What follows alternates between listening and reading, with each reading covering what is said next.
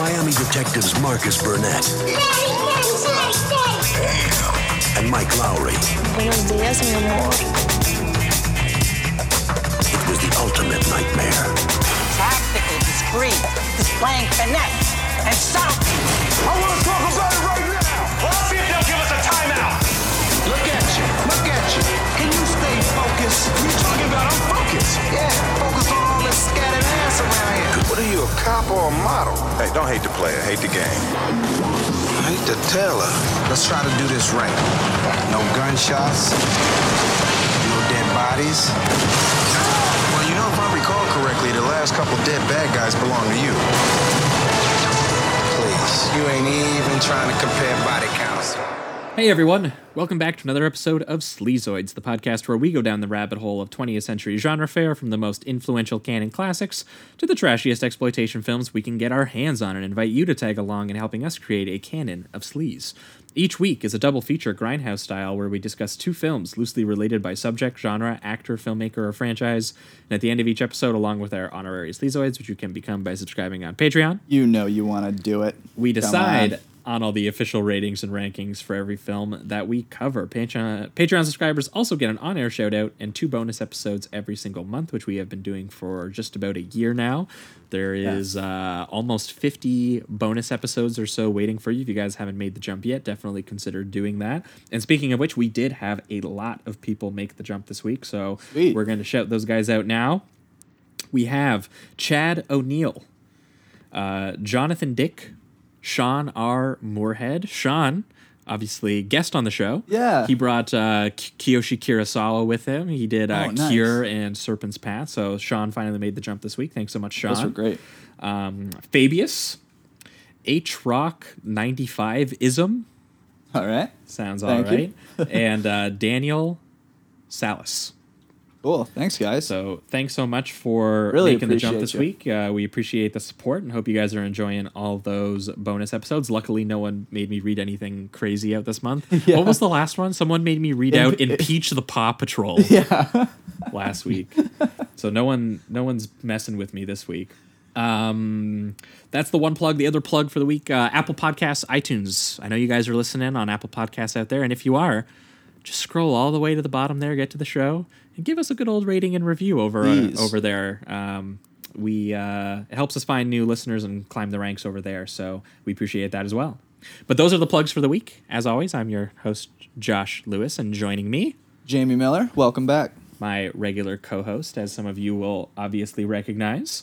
um, two weeks ago, I think would have been the last time you guys would have heard from us, and uh, we would have done our annual best genre movies of the year list. We did Big old episode. hours counting down our top 10 genre movies of 2019 hopefully you guys have listened to that if not though again any podcast listener of choice that's out there we we had some some big ones at the top there and Yeah. jamie and i agreed on the number one i'm Yeah. sure you guys know what it is but just in case you don't it's a surprise over there so go take a listen um, and uh, for bonus listeners know patreon.com slash sleazoids podcast the exclusive bonus episode last week was a john woo double feature voted on yeah. by our patrons it was their second highest voted double feature that they wanted us to talk about. So we did The Killer from 1989 as well as Hard Boiled from 1992, two action movies that are very close to Amazing. my heart. Uh, I five starred both of them. Yeah, yeah. And I'm on my way. I'm sure I will. Yep. Uh, so if you haven't Give it a heard that rewatch. episode, that was last week's bonus episode. Again, patreon.com slash Sleazoids podcast if you want to hear that. But this week, branching off of John Woo and the art of excess and action poetry, we decided we wanted to take a little bit of a look in conjunction with the release of a of a new film in theaters at the American version of that. Oh yeah. The uh, the grotesque American id at the center of one very famous, excessive action filmmaker out of, I believe he is out of uh, Los Angeles. of course. Of course. We are talking about one Michael Bay, and in order to do that, we The have man. brought on one of film Twitter's foremost Michael Bay experts, and also uh, the host of the Waffle Press podcast, and that is Diego Crespo. Diego, how are you doing? I am doing great. Thank you guys so much for having me. Uh, long time Twitter pal with Josh, actually. Yes, we've been Uh, we've been on Twitter since like the 2013 days, I think. Film Twitter has grown and changed in that time period quite a bit. It, it is definitely a lot of things now. um, I remember the simpler days, and it was like, I don't like Birdman or Man of Steel. Hey, I like those movies. yeah, that was Let- all we talked about. Yep. But simpler times. But uh, yeah, thank you guys for having me on. Um, I I totally forgot to mention before the show too, but I also recently just did a, uh, a Michael Bay podcast with the the pals over at Talk Film Society called Bayhem. amazing. Yeah, and uh, it was a lot of fun. That's kind of like how I spent my free time last year. well, there and you I go. don't So you regret a you, second you are you are researched for this episode then. Oh, you guys have no idea. Amazing. Okay, Very so as the show goes, we usually have the guests bring the double features with them, and we kind of knew we wanted to do this one anyway. Yeah. But Yeah.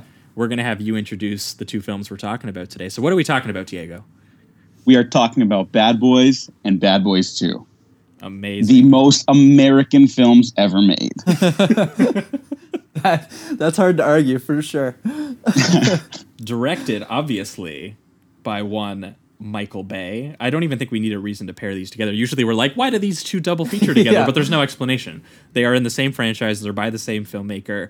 But uh, I would say, very especially though, uh, it is the directorial debut of Michael Bay. It's the very Bad first Boys film is? he ever made. Oh wow. The, the honing of that style. And then a couple years and a couple films later, Yeah. you can see where that style has gone. This is a a uh, like experiment in the creation of Bayhem. Of Bayhem, is yeah. what we're watching here. Absolutely. Um, Ground zero. So, and because there is a new film coming out just this month called Bad Boys for Life, I think they called it. They kind of screwed up not waiting for the fourth one to call it that, though, right? Yeah, you like they could have the done four. Bad Boys for, For Life, that's- right? Like come that on. feels See, like you, the you would have thought so, but I think they're they're kind of counting their eggs before they hatch. Because Sony was like one of those main studios that was like, "We're teeing up sequels, we're teeing up sequels," and they're like, "Oh, f- shit! None of our franchises are are picking up steam." oh no! Nobody So they just kind of like you know cut corners. amazing. Well, that being said, I think we're gonna jump right into the first film here because we need to we need to get it out of the way before we can get into The masterpiece. Bad Boys 2, but definitely stick around for our discussion on Bad Boys 2 if not, because on this rewatch, I felt like I saw God. yeah. Oh so we are going it's to Michael Bay. we, we are going to talk about Bad Boys 2 very in depth, but before we do that, we are going to jump in first here. Chronologically, we are going to talk about the directorial debut of a little independent filmmaker known as Michael Bay. Sir.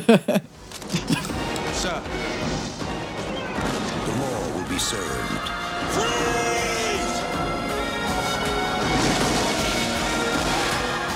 Justice will be done. You forgot your boarding pass. Oh, shit. And boys will be boys. Bad boys. What you gonna do? Bad boys, bad boys. What you gonna do? What you gonna do when they come for you? All right, we are talking Bad Boys, the 1995 American buddy cop action comedy film directed by Michael Bay. In uh, what we've already said is his feature directorial debut, given to him by producers Don Simpson and Jerry Bruckheimer, who uh, also famously started the careers of one Tony Scott. Oh, back in his early 80s action days, Top Gun, Days of Thunder, things of this nature. What was Bay doing before this? Like what gave before them- this? This is this is a great place to start actually because I actually ended up looking a little bit up about Michael Bay because I was kind of like, how did Michael Bay get this gig? That was Yeah. my question when I first watched the movie. I was like, they they just pick a guy off the street. They were like, we have a screenplay, but as it turns out, He just so happens to be like reptilian brained. yes. so as it kind of turns out, Michael Bay. We're gonna go right to the beginning. We're gonna psychoanalyze Michael Bay here. So as a young child, Michael Bay. I didn't expect this at all. Here we go. Listen, you think it's a joke, but it's not. I'm so pumped. As a young boy, Michael Bay, and this is a true story, he attached some firecrackers to a toy train model set. and he filmed the ensuing fiery disaster with his mother's 8mm camera. The fire department was called and he was grounded. that is the beginning of Bayhem. That's amazing. As he says it, he said, Ever since then, I saw that amazing little toy train on fire exploding on an 8mm camera. He knew he wanted to be a filmmaker. So he spent a while interning in the movie industry. He interned for, uh, among others, George Lucas. He okay. actually worked in the storyboard department as a, I guess, a guy carrying the coffees and papers around uh, for Raiders of the Lost Ark, which he apparently thought was going to be a terrible movie when he was looking at the storyboards, and then he was like, "Wow, f- filmmaking." How about that? From there, he became a music video and commercial director. Um, Okay. he directed very famous commercials for Coca Cola, and he even won a Clio Award for the very famous advertising campaign "Got Milk." Really? Yes. That's Bay? Well, he, directing. I don't know that he wrote Oh, it. There was oh, definitely sure. there was Yeah, definitely sure. some Don Draper types in there who came up with the one guy came up and was like, "Got milk," and then the Don Draper came up and put the little question mark, and they were like, "Holy fuck!" They all all their minds exploded, and But he Bay- directed that milk flowing. Bay directed it, and he did win a Clio for uh, the commercial that he directed Wow. doing that. And then that was what put him on the radar. His music videos, this very flashy commercial music video aesthetic that he had, very stylish, very oversaturated. It Yeah. got the attention of Don Simpson and Jerry Bruckheimer, who previously had a lot of success making these really broad action movies and these kind of very, uh, I mean, they did Top Gun 2, very masculine films in a lot of cases. Um, so they had the screenplay floating around about these buddy cops. Um, and they kind of had the film working, but they needed a guy, a young guy, to come in and direct it.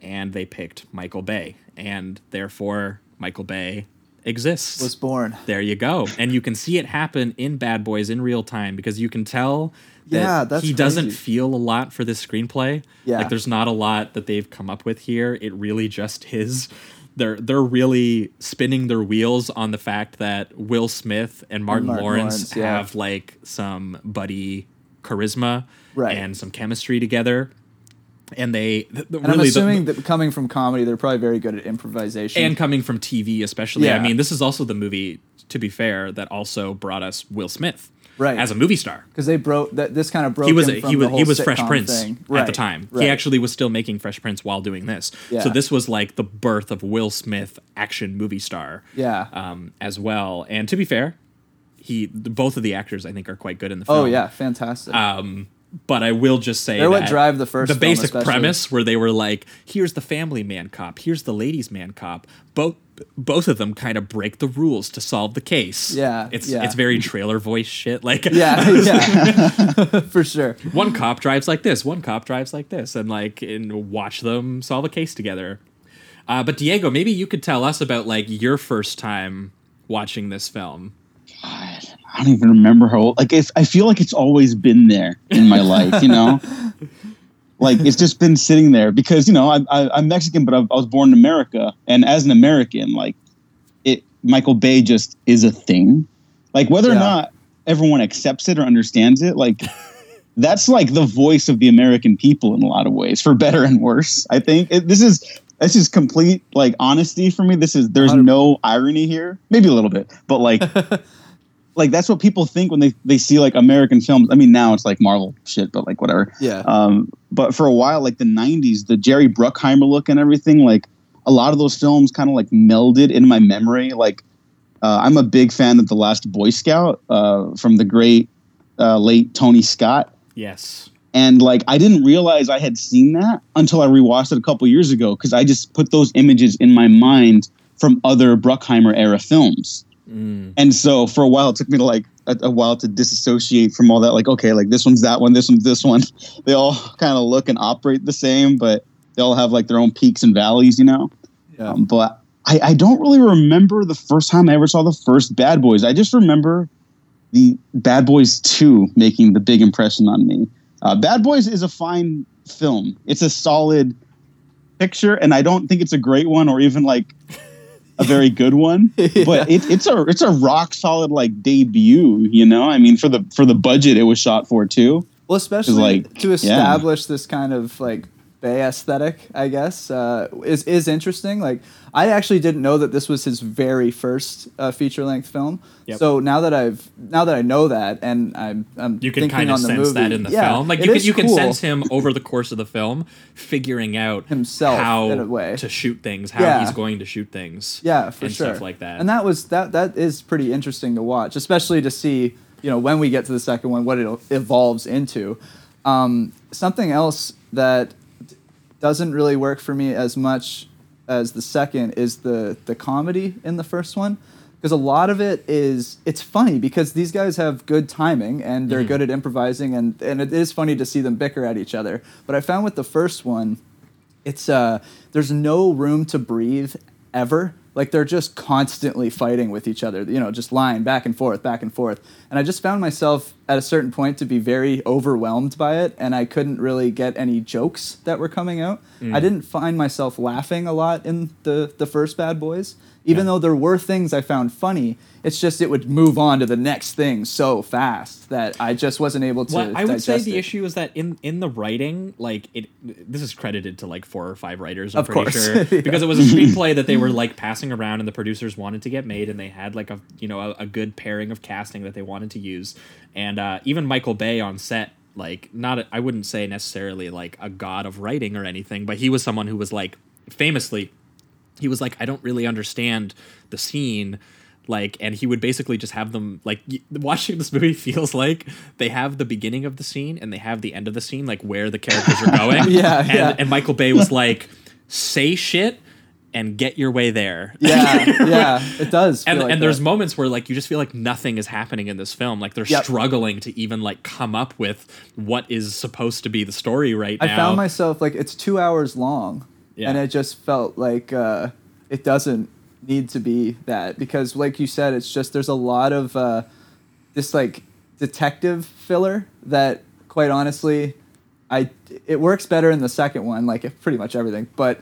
The uh, I just didn't find it that compelling that's when they were like is- is- is figuring that out again. we case. know Michael Bay is an action director now. yeah, yeah. But this is they didn't know that yet. so when they that- made this, they- this isn't much of an action movie. Really, like there's a couple not chase until like scenes the in it, end of it. Yeah, and um, they clearly saved their money for the last uh, climactic fight and explosion that they have near the end. Absolutely. So a lot of it is like this weird, uh, like this premise where they're playing each other yeah, which like has a little bit of comedy but it would have more comedy to it like if we kind of knew these characters a little bit better but we really don't. Like it's our first time being introduced to them.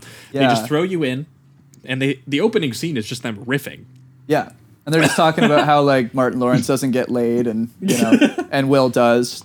yeah these movies have a very immature sense of humor we'll say that much yeah, yeah. Oh Um, god. but- but- but The what- first one that's putting it especially. lightly. and in the second one it crosses over from immature into like actively hateful sometimes but in a way that the tone is still like jolly in that Yeah, kind of way yeah, which which makes it which, funny. which again has another whole other thing we'll have to get into but what's interesting is that you know these are just they're they're they're cops and they're boys Yeah. and they're bad like that's they came up with the premise and they were like all right now riff your way through the rest of it like Yeah. they, they argue about food they do I mean he yells at the one guy like popeyes chicken loving motherfucker at the one guy because he's like he's a little bigger I also love that they're joking about like diarrhea in the opening like two minutes of the film Every single interaction. It's not even necessarily between Will and Martin is just yelling. Like every Oh, yeah. single thing. It's just improvised yelling at a very high speed. right they're, they're doing like boner jokes and your mama jokes It's And- so like odd, and like I totally get where it's coming from because uh, you you Yeah. mentioned that like Mike, it wasn't realized that Michael Bay was an action filmmaker yet.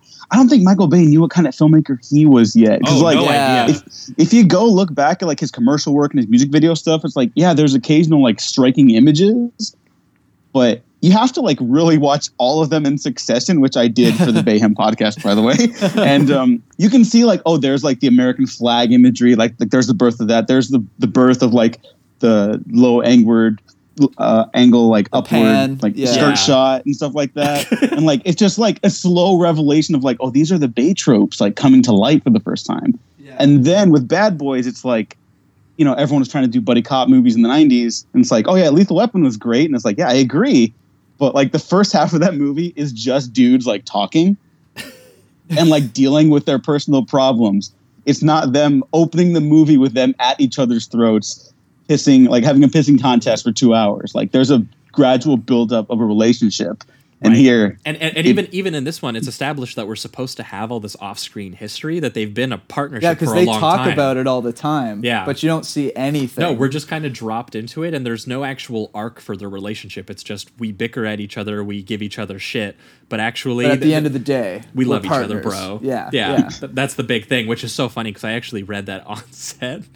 Uh, Michael Bay couldn't get Will Smith to do the "I love you, man" bit at the end of the film, which is like so pivotal to the film. Really? Yeah. Will Smith was just like, I just don't want to do it. I don't know if he was like, it's not manly, bro. I don't yeah, want to do that. I'm sure that's what it was. Um, but 'Cause I'm eventually, sure- I think this was like his whole thing. I, I think I've heard about this in an interview or something where this movie was supposed to be him breaking out of that like sitcom "I'm a funny guy" thing Right. and trying to be a total so he thought that that was like funny or yeah. something. So I assume he's just like, I can't say I love you to a man. That'll just break the whole thing, you know.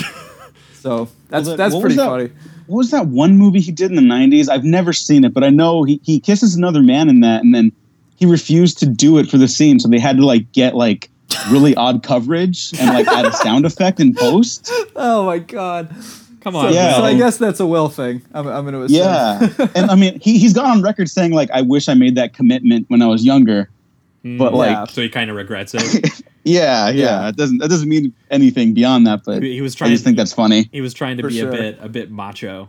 Yeah, Yeah. I think that's probably what it was. That's funny. But that is, it's pivotal to the whole thing. Right. That's, that's like like the like, like like if you don't have that ending where they go so over the top and they do so much destruction, but then they go, but it's about us, bro. Yeah. And like we care about each other. That's why we're going to these extremes and I mean, in the it's first funny place. too because they even write it so that Will still has that kind of safety net of I'm still a man. Because even Martin goes like, "Oh, you're saying I love you" or whatever, and then Will comes back with like, "Yeah, yeah, shut up," you know that whole thing. So it's not like he had like a real genuine uh, sensitive moment that he had to do. He but he still tosses it out the window. It's interesting. Yep. Um, but what you see during all of that, which again is it's it's a lot of Martin Lawrence and a lot of Will Smith just like bickering back and forth. I and will then, say and I then think the halfway through- captain is great. and then they start playing each other to solve a case of their Oh, yeah. the drug the evidence room has been raided for drugs that they are selling i guess but we don't actually get a whole lot of view of the drug dealing aspect that's mostly saved for the second one. Yeah, yeah. um, so really again it's just a lot of them doing good cop work but they're loose cannons but they get results kind of stuff you know like that's really all it is. And throughout you get the birth of michael bay's sort of like nonsensically dynamic like shooting style Hmm. which is just like he doesn't put much thought into the the reason or the meaning it's like behind show a the gun, shots shoot, show an explosion somewhere on the screen. Right, but even even just the choice of shots where he has like these lateral dollies and these like extreme angles and the saturation and the slow mo. And Yeah. obviously this would, you know, he would freak he would go on to hone this style into like genuinely what has just become a way that people process movies. I mean, like even if people he's frequently critically reviled, like his movies make money every Oh, time they every come out. yeah. Like large It's a heavy hitter. amounts of the public box office between you know starting in 2000 all the way until like i mean what he only had to go to netflix recently until Yeah. like the mid 2010s I feel like he did 15 years of pop filmmaking uh, and Yeah. action blockbuster filmmaking is defined by the michael bay style in a was lot of ways say, he's become like his own franchise, like Marvel. Like I feel, I feel like people see Bay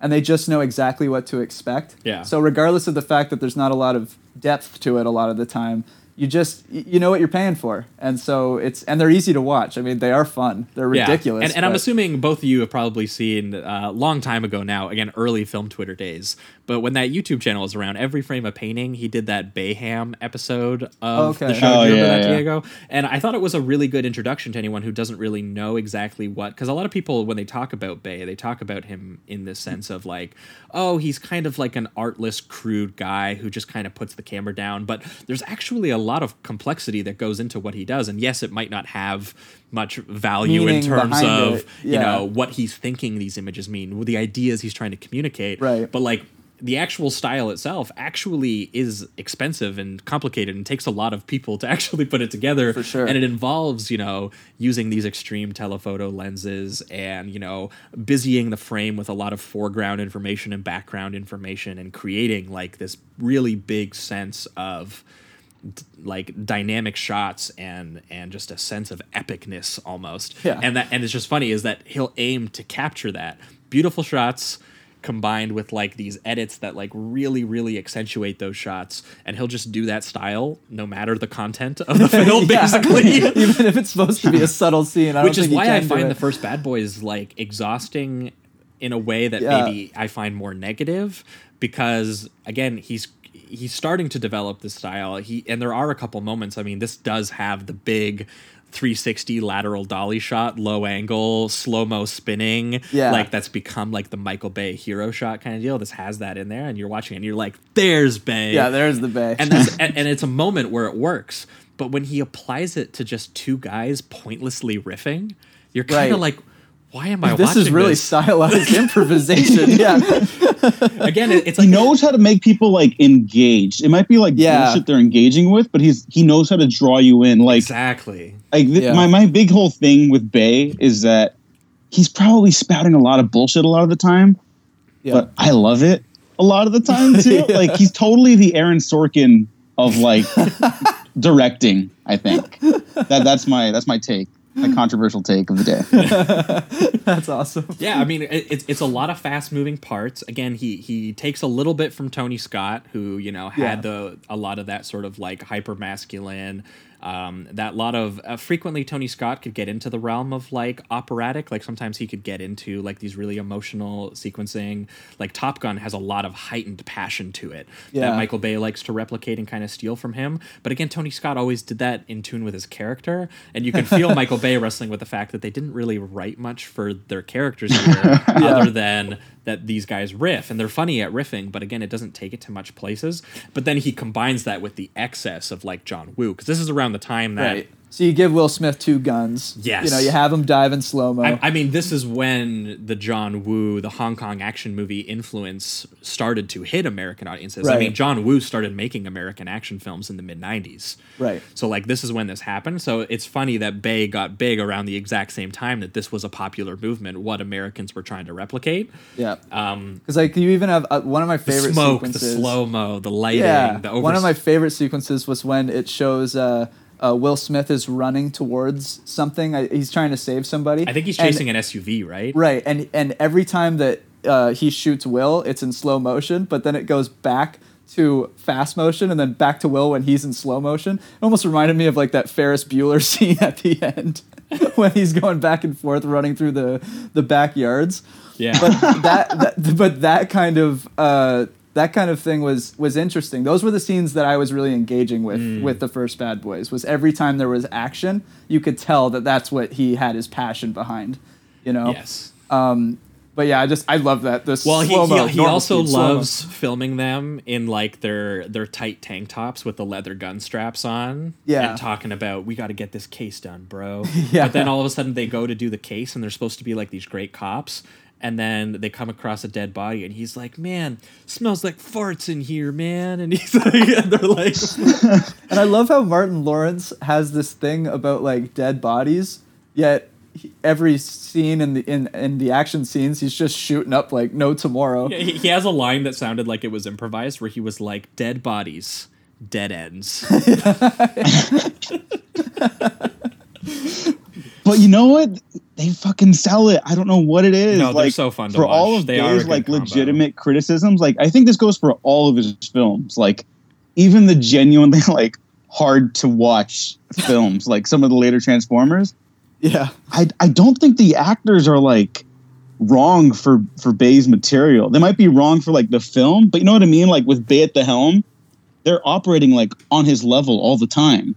Yeah. Like very rarely do you see an actor in that mo- in a Bay film and you're like, what are they doing here? Like they're not playing to the strengths. No, everyone's just yelling and pissing and cursing and Yeah, that's true. they're they're all there. You know, that is the strength. yeah. that, they or, basically do anything and get away with it. that or Base sets them to the side and just gives the same motivation to every single actor. He's like, Yeah, and and I mean, I don't even honestly. I watched this the other day. I don't even remember the basic story of this that much. I, No, I just think know it that has there's- Téa Leoni's in it. Yeah, right, right. And I remember that she she's a, a witness to the drug deal sort of gone wrong, where like one of the guys who stole the drugs from the evidence room is just like snorting it out of the evidence bag or something. Yeah, yeah. and they they see like a murder go down, and then the witness will only talk to Mike Lowry, which Yeah, they say like because they're- 50 million times this movie. It's so funny every single time. Mike Lowry. Lowry. But um, at the at that moment in time, Will Smith is getting like he's investigating something else, so he's not available. So Martin Lawrence has to like do the sexy talk and pretend to be the Will Smith ladies' man talking to the witness. Yeah, And I do like the scene where the captain's like, "Speak sexy. You're not talking sexy Yeah, enough." you don't sound sexy enough, man. he's got big Bill Burr energy, by the way. The oh captain, yeah, no, he's huge yeah, he's Bill great. Burr. And I I'm trying to remember. Yeah, shout out to Joey Pants. yes, that- Joey Pan. He's great. Pantoliano, I think. Italiano. Yeah, I said Yeah, I Pants just to cover my own ass. You, Yeah. you went for the name. I, I went for it. I always. I think even in the first one, he's probably the best part to the comedy. Anyway. See, I always think of him as um, uh, Cypher in the Matrix, right? That's what he is. Oh, yeah. yeah. I yeah. completely forgot about that. So Actually, yeah, he's a lot of fun as the captain who just uh, kind of yells a lot. I mean, he he gets a lot of those really cheesy cliche lines where he's Yeah. just like, "The captain is up my ass about this. yeah, but he delivers. you guys are it destroying property." I love his constant high pitched voice that he's just he seems like he's about to pop at in every scene and I love it. I, his performance is fantastic. No, he's he's a lot of fun to watch for sure. But then the weird thing happens where he goes to the witness and Martin Lawrence is playing Will Smith and he takes over Will Smith's apartment and he's got to play being Will Smith to make the witness comfortable so that they can Right. take down the drug dealers. Yeah. But then when Will Smith comes back, they don't just like be like, "Sorry girl, we lied to you. Here's him. Here's his cop badge. Here's his real identity. This is obviously him." Instead, they just continue the bit. so the rest of the movie is just a bit where Yeah. Martin Lawrence is like being like, "I'm a family man, but I got to pretend to be the ladies' man wooing the witness." But also, my I got to tell my wife I'm on like a on like a, a work trip. And what's interesting is this the movie itself seems to focus way more on that whole thing than the actual like drug plot and all that. Like I remember more myself just the times that they were, you know, lying to the wife or lying to Julia or Julie. Right, and, and it, it just becomes like a bit of an improv farce. Yeah, Of yeah. like, here's these guys pretending, like, trying to pass this, like, obviously false lie. Yeah, uh, I did like onto the, gag where he has pictures of himself, That like was- Will, and then so Martin has to explain. That's my partner. yeah, a picture for every time you save my life. it's so good. That's I that's a also really line. like because I mean also they're funny actors, so some of it does work. I really Yeah. like the bit where he takes her to the apartment and he can't find the light switches and he's just Oh, he's like falling over on shit. He's like, why am I tripping on shit? This is my apartment. This is my place. This is Mike Lowry's place. Yeah, there's some good scenes that actually do sell that. But they I just can't believe how hard they focus on it. It really was like a a, a lot of the film. Well, honestly, I feel like that was Michael Bay extending those scenes, like Yeah. trying to make a movie out of this. Like maybe he was like, maybe he was hoping that more character would come out of it, you know, Yeah. since he didn't like set up character at the beginning at all. He just kind of threw threw us into it. so I thought may- maybe he's thinking like this will flesh them out a bit more or something. well, that's Michael Bay's thing. He's like movies, but more. Like here's this one thing people tend to like. I'm gonna do more of it Yeah, yeah. all the time. yeah, and I would just say, unfortunately, Michael Bay, n- maybe not necessarily a great director of comedy. Like maybe it's a great idea Yeah. that he didn't be- get a career in studio comedy, For sure. where like he directed Will Oh, Ferrell oh, yeah. movies or something. Um, he tried to do that a little bit with like Pain and Gain, right? a A, little little. more, anyway. It's it, like it's that's hi- that's his movie, Yeah, right? yeah. Pain and Gain. Yep. Because he that one's a little more lighthearted, even though it probably should. well, no, that one's also pretty context. repulsive with the Oh, yeah. with them doing the the heist murder shit and stuff that they do in that Yeah, one. yeah. Yeah. That one's definitely closer to his Bad Boys 2 realm, but definitely yeah. not like Six Underground, which is like That's true. There's there's more. the, it's more action comedy. heavy. Like Yeah. Pain and Gain is, is is again trying to be a little bit more character based in that way. And again, sure. Michael Bay just not the best director of character. I feel like, but I would agree. also there's a weird bit of development where Will Smith is rich and doesn't need the money. Yeah, he's like a, a trust fund baby or something. Yeah, and so he's I'm ju- so glad you brought it this from up Uncle because Phil. this is very important Yeah, for he- Bad Boys too. he's he's just Yeah. he's just a cop because he just he likes doing action. He likes doing violence and shit. Well, that's, like that's I think even I think Julie is the one that's just like, so why do you do this? Are Yeah. you just like some like you, you just love the high thrills or what the hell? Which is interesting that a character actually does question him based on that. They don't dive any deeper, but well, no, because Michael Bay is the same kind of person, right? Like yeah, it's like yeah, he's like, of course he does this. Wouldn't Michael you? Bay really only comes alive during the action, which is why Bad Boys 2, which is just pedal to the metal action almost start to like front to back, is uh, like maybe more uh, truthful and indicative of him.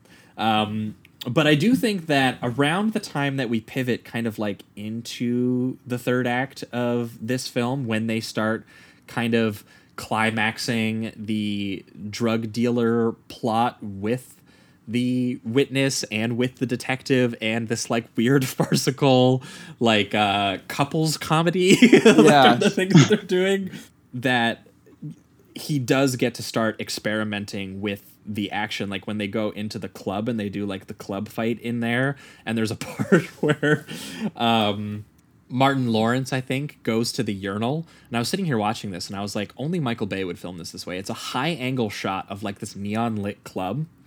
And the detail of the scene is that you can see into the urinal and like the shit on the floor. and, and like this is like the only detail that like this, this is what Michael Bay cares about when he's thinking about his frame. Yeah. He's just like, okay, so you're going into this urinal and you're gonna fight this guy. So I'm gonna film it. I'm gonna come down from the top because that's a dynamic angle in which to view your two bodies. But also, we need to spice this frame up. We got to put some shit on the floor. We got to put some piss in that urinal. We got to put some oh, gunk it's on that so wall. So gross. Yeah, Yeah, like and this is like this is Michael Bay. This is where he piss. lives. it's like he made it the grossest pee. That's this is And just has a his- guy's face This is just his into it. humor, and then I think at one point he shoves his face Yep. into it. Right? Yep. Yeah. Yep. Like That's the, the one that stuck with me. Me too. Me too. just the grotesquerie of it, and the way that it.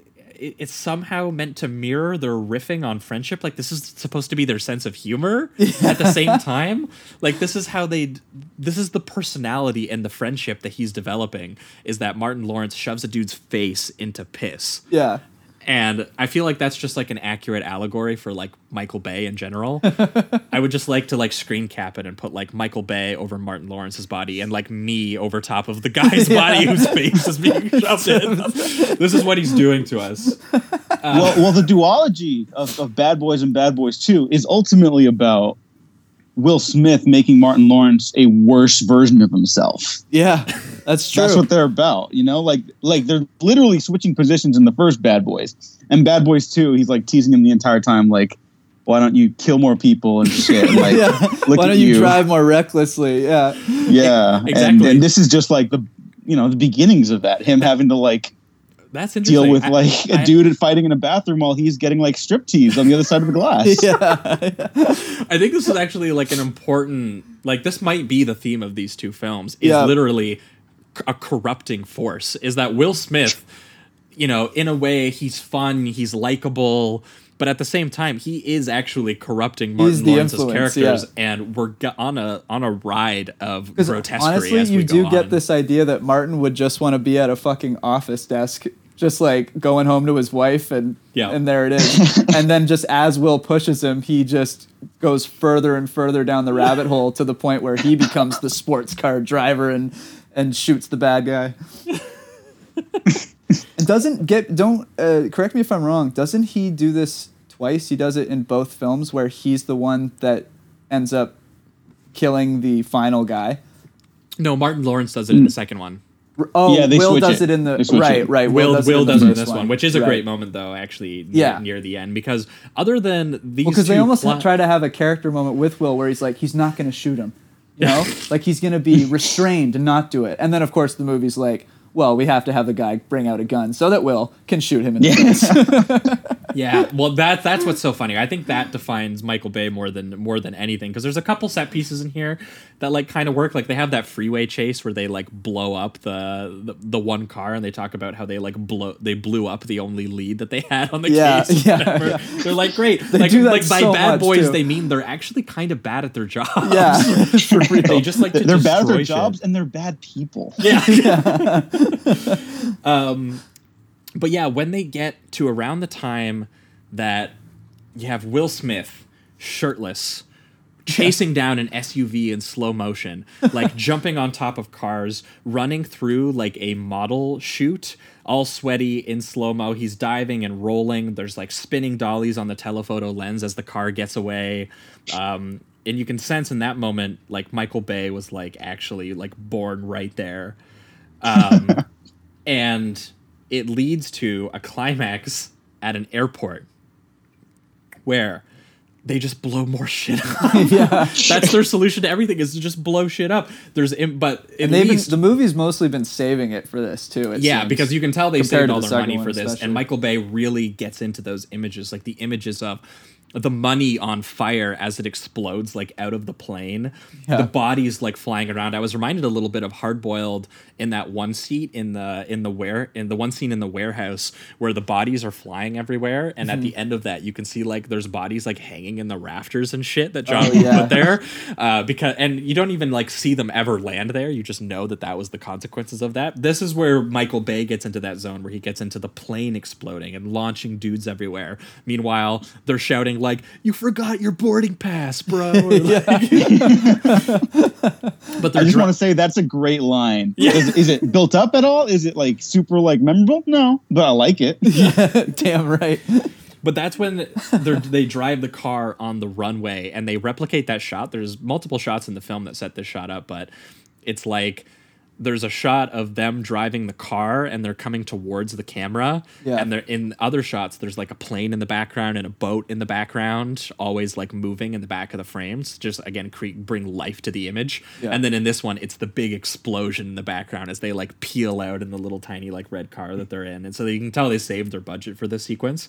But then you get like Will Smith like framed against a, the sun and like the camera spinning over the bad guy's head as they like surround him and then the shots of like 60 cop cars and like four helicopters like framed against the sunset like it's like Yeah. apocalypse now or some shit and and the thing is is the plot it doesn't feel that big. Like the villain isn't like this really big epic villain that we've like we're finally getting this cathartic relief. It's just weird. Like the story isn't quite there but Yeah. the images are there. That- and it's, yeah, it's this weird disconnect true. where like michael bay has actually really directed the shit out of this finale. And especially when like martin lawrence like stops him and he's like no don't kill him. Don't do it man. We're good cops. Yeah. we're good boys man. We're good boys. and then you get this like really extreme close up of like the light hitting the guy, him pulling his gun out in slow Yeah, motion. doesn't he see it in like the reflection of his sunglasses? or Something like that. Yeah, like, Yeah. There's like a glint of light and stuff like that. Like it's it's The the, best part of the movie. It's like really good. Yeah. Yeah. Well, But 'cause it, Will like, Smith means turns nothing. around and fucking blows him away like 10 shots in the oh, chest. Oh yeah, that's the thing. him on It's the like ground. that was my favorite part was that he wasn't just like headshot or chest head whatever. He like unloads the whole clip into the guy. He was definitely waiting for that moment. 100. That's the beauty of Mike Lowry. Like everyone makes fun of like Optimus Prime in the Transformers movies because he too is a bloodthirsty psychopath. yeah, But you know, Yeah. he's like an invader from outer space. Like you get that. Like that makes sense. I buy that.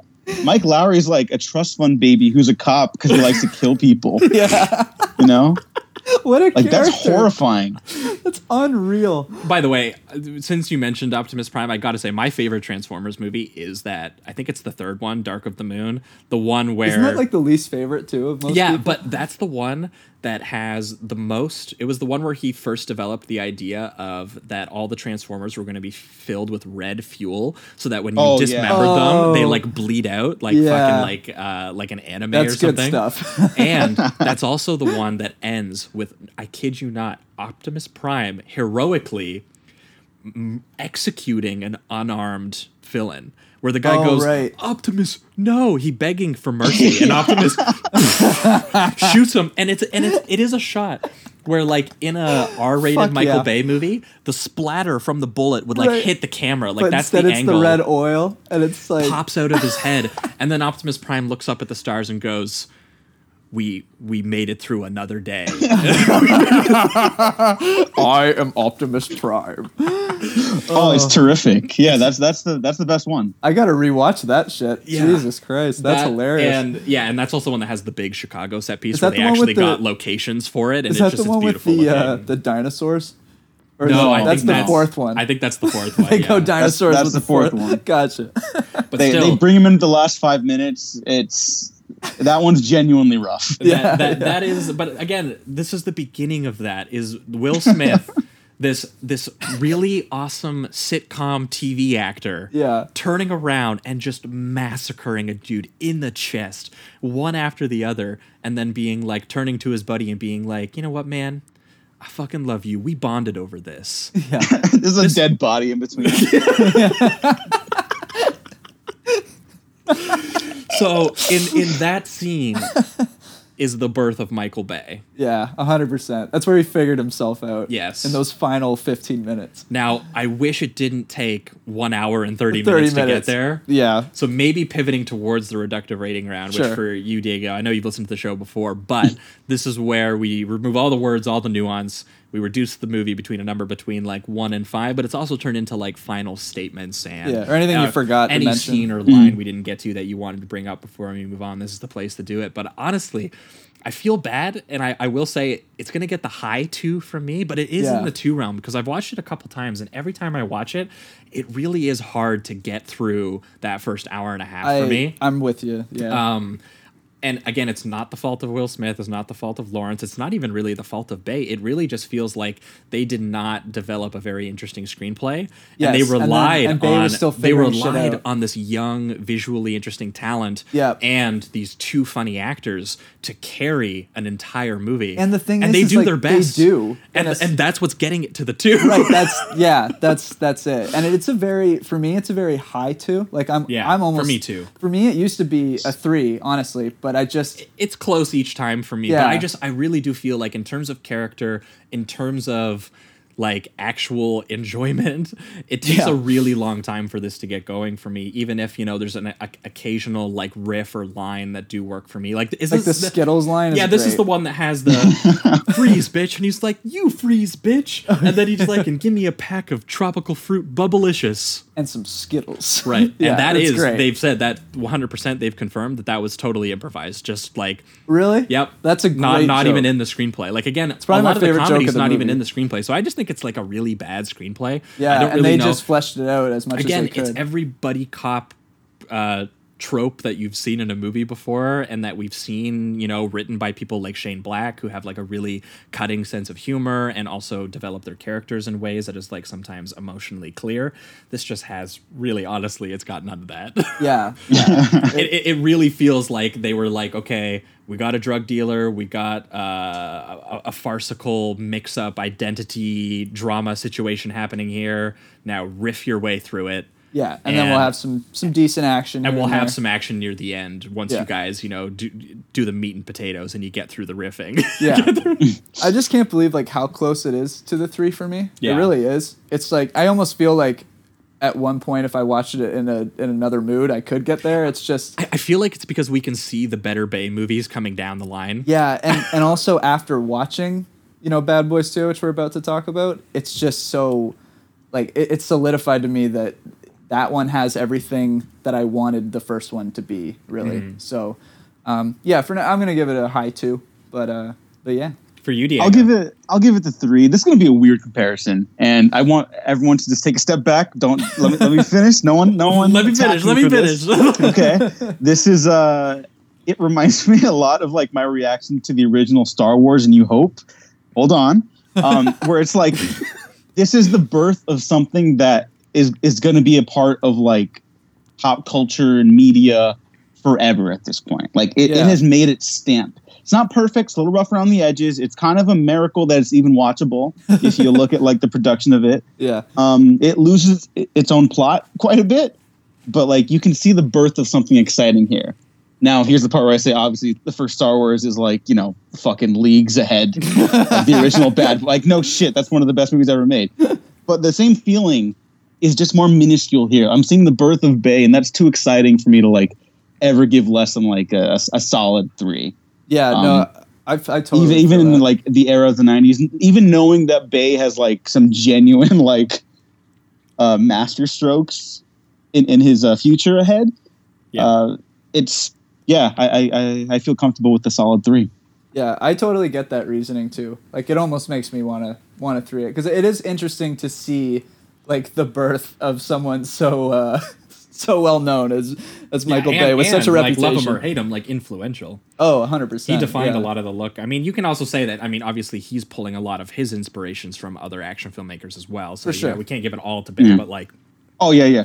Especially But- like but, Tony like- Scott or something. yeah, he definitely made it blockbuster popular. Like Tony Scott, as popular a filmmaker as he was, I don't, I can't imagine a world where Tony Scott directed Transformers movies and made billions Right. of no, dollars. yeah. Yeah. Like you know, by the time he hit the mid two thousands, he was doing movies I think that are way better, like Deja Vu and Yeah, even like yeah. uh, Man on Fire and stuff. Like he was developing are his great. style in a really interesting way, and I think more meaningful and more more artistic.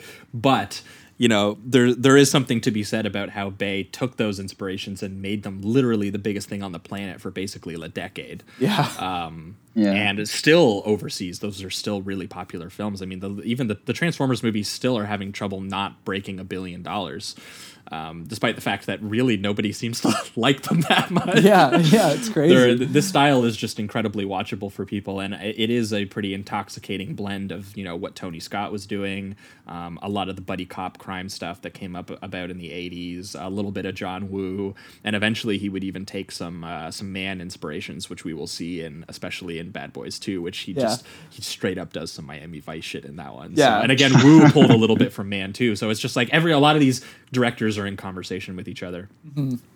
So it definitely is worth seeing the Oh, yeah. uh, the the origins of Bayhem. yeah, 100%. But that being said, I think that will wrap it up for Bad Boys, and we are going to be right back, and we're going to be talking about the big one, Bad Boys Two. What you gonna do? Yeah.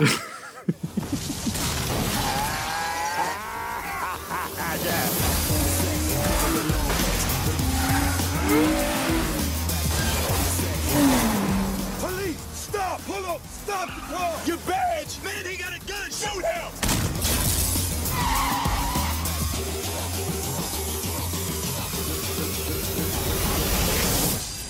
Now show him your badge! Bad boys, bad boys, what you gonna do? What you gonna do when we come for you? It's next to five, it's next to Miss Nose, now hey. Dude, you gotta learn the words. We usually only do the chorus. All right, we are back, and we are talking Bad Boys 2, the 2003 American action comedy film. comedic, yes. Very bleakly comedic, I would say, even more so. film directed by Michael Bay, once again produced by Jerry Bruckheimer, and starring Martin Lawrence and Will Smith as Marcus Burnett and Mike Lowry. Oh, yeah. Oh, the escapades these trash talking, loose cannon cops get into, you know, the shenanigans of these two Miami narcotics task force guys who, in this film, are once again taking on the drugs in Miami. So, very Miami Vice this time around, I would say. Oh, yeah. Uh, it's got a little bit of the undercover work. It's got a little bit of the speedboats in the Miami waters. It's got the drug kingpins sipping martinis I love with the that he, ladies. he ends up though switching the kind of moody thing that we see a lot, where with he just goes straight techno with it at the very beginning. Like this is like, I just like that it's kind of an artificial sound as well. You know, Right. something made yeah, by because the opening credits is them making the ecstasy, right? right, yeah, And mm-hmm. immediately putting those ecstasies into corpses inside of coffins. So it opens on dead bodies stuffed with ecstasy, neon colors, again, the extreme color grading and oversaturation, the angles, the slow mo, the grotesque textures of like rotting skin and plastic product, all of this stuff that Michael Bay vaguely established in Bad Boys is here, but having now filmed, I want to say this would have been his fifth or sixth film. I think in between this, correct me if I'm wrong here, he did The Rock, he did Armageddon, and then I think he also did Pearl Harbor, and then Right. he did this, I think. So by now, between The Rock and Armageddon and Pearl Harbor, he has really established his style, and especially with Pearl Harbor, uh, we will say that not A the very most sensitive portrayal. a very specific brand of patriotism has made its way into Michael Bay, but I would say it's that it's that kind of like that kind of like Pabst patriotism, if that makes sense. It's that kind of like Americans, we get the job done, but he doesn't flinch away from like All the destruction. and the grotesquerie of it. Like Yeah. this is like an odyssey of a film. I mean, we are talking about Yeah. a film literally that opens with ecstasy inside coffins all the way to kind of like this very spooky foreigner drug dealer. I guess he's Cuban who uh and he always looks like he's just unhinged, like completely just shot a line. You know, Yeah. like he always looks like he's wired. It's I love his performance in this. Right, and it's also worth mentioning too that this is ve- a film very much activated by like a a post 9/11 Yeah. uh, kind of anxiety. I mean, this is the beginning of the war on terror. There's a lot of like rage and and and, and xenophobia happening here, and on top of that, the film opens. Even- with the fucking the Klan. yes, Will Smith and Martin Lawrence undercover as Klansmen. Yeah. And again, just again, like we're talking about real world things. We're talking about white supremacy here. We're talking about war on terror stuff. Like Michael Bay has been politicized by I think making the Pearl Harbor film and a little bit of Armageddon, which was had a little bit of like the Americans got to get there and solve Yeah. the problem and like so he he's had a, he's and I mean obviously making those films too he has a close relationship with military institutions and stuff. Like he works a lot with like real Navy SEALs. He works a lot of the time. So he I mean, a lot of the time they've called him a bit of a propagandist because he just works so closely with them. Like they're like, "We'll give you all this really cool stuff if you make sure the depictions are good." Are good, yeah. But what's funny is that he almost what people thought was good in like the mid 2000s in the George Bush era this, was really extreme is what we'll say. Yeah. And funneling that through like his commercial and music video aesthetic that he has, this really plastic product as well as the action excess and poetry of John Woo.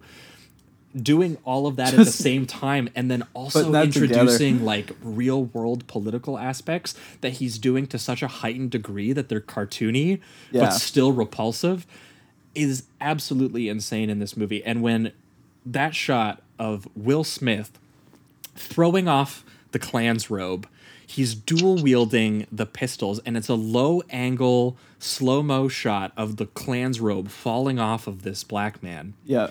framed at a low angle so you can see the giant burning cross behind, Behind him. him, yeah. Like he's in a fucking music video or some shit. And I think one of the best parts is all before this, they're chanting white power, and then when he g- pops it out, he goes, "Blue power, motherfucker!"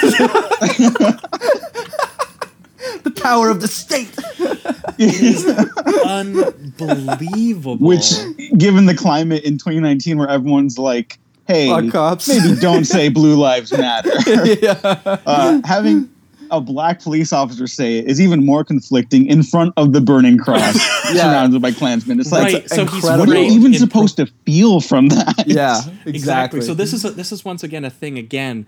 Michael Bay again not a great communicator of ideas or you know maybe he has some questionable ideas that he is communicating but the images are so intoxicating and so insane that someone came up with that. Oh, you yeah. almost just have to respect that he he thought to do that. And- And, Absolutely. he thought to do it in a way that it actually is kind of beautiful to look at. yeah, because I and I think Michael Bay just has that very like simplistic view. It's just Oh, cops good, He Klan does. bad. Yes. Therefore, blue power doesn't necessarily Yes. mean like Exactly. He's just such a simplistic. He definitely hasn't thought any of that, No. any, any of these images through. Yeah, he's not thinking about like He's a- so and- he he's definitely irresponsibly using certain images. But what's so I what I love it. find so I love it too. What I find so interesting about it is that it is like how a broad amount of people think about certain issues like that. Not everyone's Yeah. well read on this mm. stuff. Not everyone No, like no. like you watch that and you're like, this is a hero shot of the guy shooting the clans people who say that he's bad. Of course, right. this is just it, a good thing. it checks thing, right? off these like superficial things in your brain where you're exactly. just like and the way that he's filmed it, though, I think is what really just sends it over the top. Again,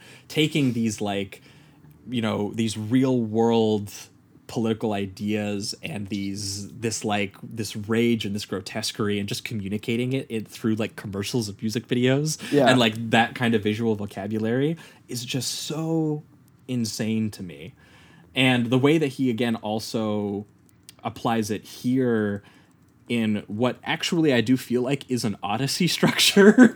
Yeah. through like the Miami Vice world. Uh, like he's got the speedboats, he's got the undercover cops in the drug in the drug game. Just instead of the sensitivity or the spirituality or like, I mean, Mann also has a little bit of that like existentialism to him. Yeah. He sees it all as a way to developing his like broy American kind of like attitudes that he has about how we are an exceptional group of people and like he just thoroughly believes in that Americana, like this Yeah. like this this this kind of like image of that. And I gotta say, like watching Michael Shannon, by the way, in an early the- role as the Klan guy. as the Klan guy, like just like yelling about like what about our rights. And Will Smith just being like, "I'm gonna splatter your shit all up and down this swamp or whatever." Well, no, he's he tells him uh, something about your rights to shut the fuck up, and I cheered. Yeah. Cheer every time. it's so funny and they're like rolling around and firing there's like exploding Klan members everywhere there's like a slow-mo bullet bullet time shot through the moonshine See, and this and is into his where, neck. Once this started happening, this is where I knew also that like Michael Bay kind of found his thing. There's nothing like that in the first Bad Boys, you know. Oh, yeah. Like the and he has plenty of amazing action shots in this movie, uh, and that is just the start of it. Where it's like as soon as I saw that, I went, okay, he's this is he's found his groove. You know what I mean? Yes. It's just it's so much more interesting every bit of this this film. He's just. Uh, yeah, he's just captured what he wants to do, basically. no and, and and immediately too they meet up after they take the Klan down they meet up with the other two cops and the other two cops uh, are two i think they're latino cops and they They're Cuban. They're, oh, yeah, they're, they're oh Cuban. they're cuban okay Which which is a plot point that comes back later. It's not very important It's not not important. but immediately they're making gay jokes and racist jokes at each other. Yeah. That's like how they communicate with each other entirely. And cutting and again this is all ha- this is the first like 5 to 10 minutes of the film. So we've gone from the ecstasy in the bodies to the klansmen to the to the racist and gay jokes that they're making to immediately the camera doing a low angle upskirt through a crowd of club dancers. the dancers. club, yeah. Yeah. That moves in a single shot all the way into the shot of the sweaty, like greasy, like club Russian owner. pimp, Peter Yeah. Stormare, by the way, who Yeah. we talked about before. Great a actor. fucking terrific character actor. Yeah, and he's counting his dollars, and then it flips around. The camera flips around and looks down at his money, and then zooms into the ecstasy, which has a naked girl imprinted on the ecstasy, all in one shot. And It's I'm, insane. and I'm like, this guy is like an actual madman. Yeah, Yeah. yeah. Like it, it's it's absolutely incredible to watch. It's a pure expression of the American ID. Like like honestly, especially right after 9/11, it, it's America reestablishing itself. And I do not think Michael Bay meant to do any of this. I just think he expressed this. You know, everyone's angry Yeah. about like, oh, we got to get back at the terrorists, and it's like, whoa, let's talk about what. There's more to talk about than just that. 9/11 and the war in Iraq were obviously a huge disaster, and we're still suffering like very real repercussions of that. yeah, Especially at the time of recording this, um, maybe a little stressful to think about. So I wanted to go back talking about Bad Boys too, but Yeah, so you know, it's America. It's America like reaffirming its like masculinity. It's like we- we're the best, and the, the the foreigners are coming into the country and they're causing all the problems. The the police are right. We're gonna establish that we're gonna kill the bad Americans, the KKK, which is actually you know like yeah okay that's the one yeah. yeah we got give him that. that. Spot on. yeah, yeah, that's a, that's a good way to open this. Um, but everything is just about like reaffirming how colorful and beautiful the American people are, and how wrong and evil everyone else is, and how they need to die. well, this movie, bar, bar none, I think this might be. Hold on one second. I'm gonna wait for this to pass. But I was gonna say more than more than anything too, because you were talking especially about like a lot of the the, the the death and destruction of this. This is the main aspect to this that really flabbergasted me in comparison to the first Bad Boys. Yeah. Because there's a body count on that first Bad Boys. But there is a body count. Oh, yeah. Capital B, capital C on Tons. on this one At least ten times more. and and it is like the way that he shoots it, like bodies are crunching, they're getting squished. There's like there's more. I feel like there was more like actual like gore in this one too, by like Yeah. a lot. Oh yeah. Holy shit, yeah. Um, and there's an insane car chase that happens in the first like 20 minutes of this movie. I, I realized in the first like half hour that I was like in love with this movie basically. Yeah, um, because the car chase that they do, where Michael Bay basically does, again, there's nothing realistic about this style, but there's something so still cartoony about the way that he frames his action and his ideas in this way. But there's like a literal like Blues Brothers pile up, but with like expensive sports cars Yeah. that happen in this film. Where like in the Blues Brothers scene, it's all the cops just keep hitting each other and launching off each other. In this one, he does it, but it's meant to be a realistic action scene because he thinks that he like he grounds it in sort of like you know occasionally like real physics and like real weapons and he's a bit of a like a like a tech fetishist in the way Yeah. that he gets like the real military grade weapons and he gets all of this but when they do that sports car pile up of all these bad guys and everyone gets out of their cars and just starts firing machine guns into like crowds of people yeah, just on the highway. and he's emphasizing the destruction of all of the uh, uh, the cars and the infrastructure and the material and all of the things that they are basically blowing up. He's basically ripping off the the the heat shootout yeah, a little bit. where they sure. they do the the heist uh, and they have they're like taking the M16s at each other. But there's there's lots of shots in that where Mann is like really emphasizing the destruction Yep. and like watching all the glass break, and, watching the and steel Bay is pierce doing it. that, And but he's also just too. like, isn't this fucking incredible? Yes, th- that's just it. Is he's he's not doing it with a sensitivity, with a mourning, with a sense that this destruction is bad. Yeah. It is bad. It is objectively bad. We're watching it, and I think on a certain level, you register that like this destruction is a bad thing, but Yeah. the tone, the even- tone is not there for and that. what's weird is that he knows he has to kind of mention it. I mean, I guess he didn't write it, but the the scene after is the captain like chewing them out for all the destructive thing. He's like, "How did you total 46 cars and a boat?" yeah, You know? and you And, got like- nothing. Right, yeah, and you got nothing out of it, but just just more deaths. Uh, And he was like, "Well, technically, we didn't sink the boat." right, right.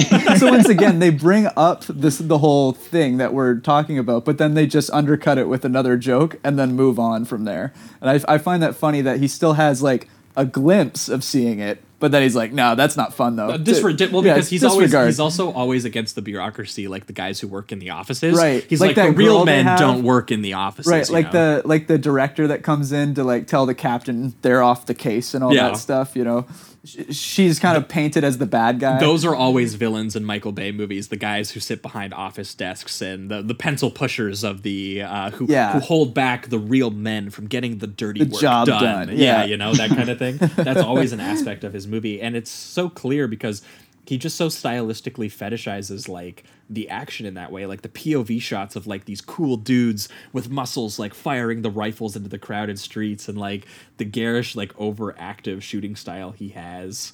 Um and I, I think here too like the colors and the the textures of like the 35 millimeter and stuff like looks really really awesome. This was one thing i was excited to revisit after six underground because that has such a digital plastic look to it, It does, that i kind of wanted to go back and see bay like before he could do some of that stuff. And i think there's a little bit of cg explosion accentuation and stuff happening but he does love to do practical effects.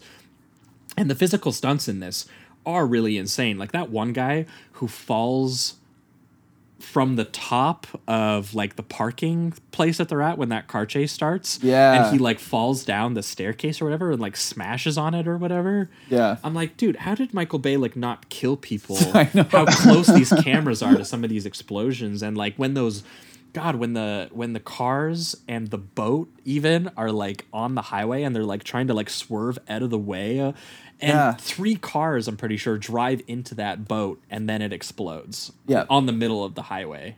And they note that no officers were killed, and I'm like, okay, like, no. Which is odd because I'm pretty sure that Bay like focuses on at least two cop cars that blatantly blow up. Oh, if you pay attention, the last cop car to like roll into it, it doesn't crash into anything. It just rolls into it. It's beautiful. Uh, but my favorite is actually when um, one of the cars, it's like one of the last cars, starts flipping towards Martin Lawrence and Will Smith's vehicle, and he's like, "Oh shit!"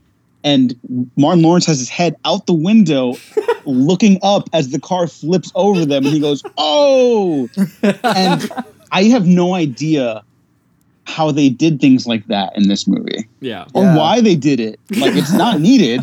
well, no, you would think that it would just be so much safer to have his head inside the car, and that that's what as a character he would be trying to do. But instead, he's got to have it out. Yeah. and he's got to be Yeah. like, whoa. And It's I more I- dynamic. I also think right after that is where they deliver the thesis dialogue lines of the film, which are, "This is some sick shit," and then it's like, "It's about to get sicker."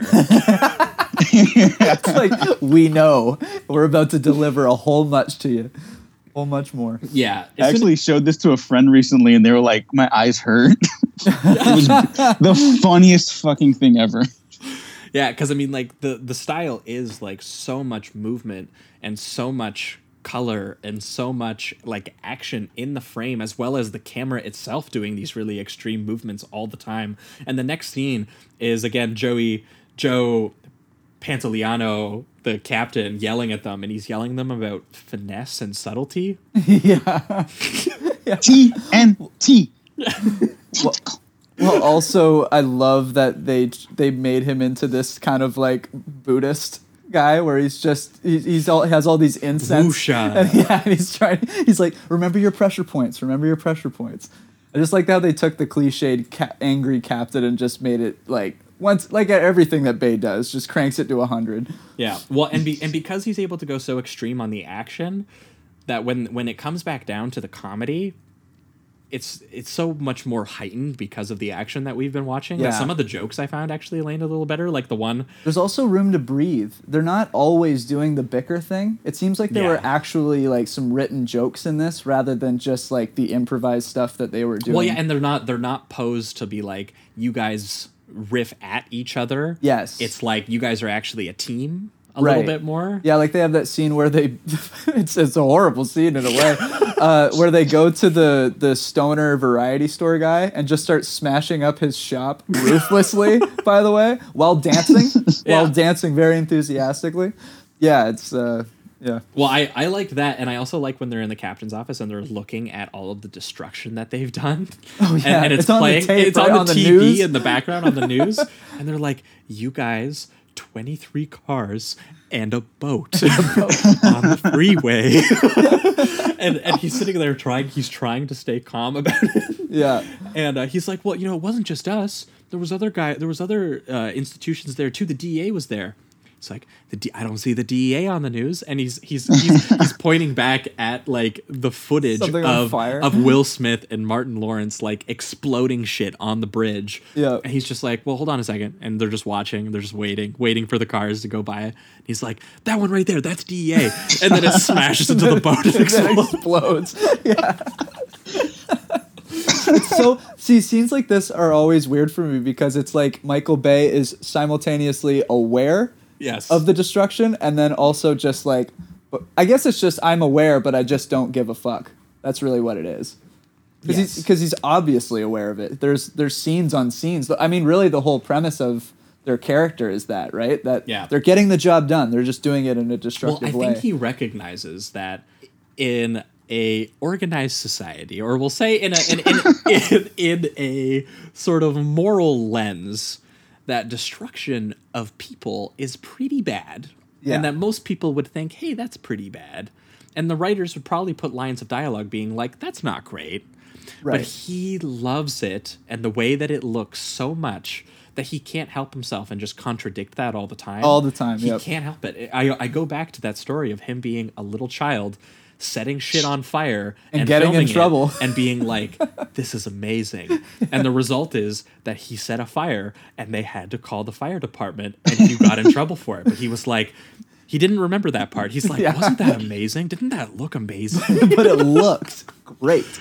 and that's just it is he is now a grown man who treats real world destruction and even certain politics and stuff like he's looking at it like a child blowing up a train set Yep. and that's the funnel and that he's never let that through. go. No uh, you know what? My respect is growing for the man.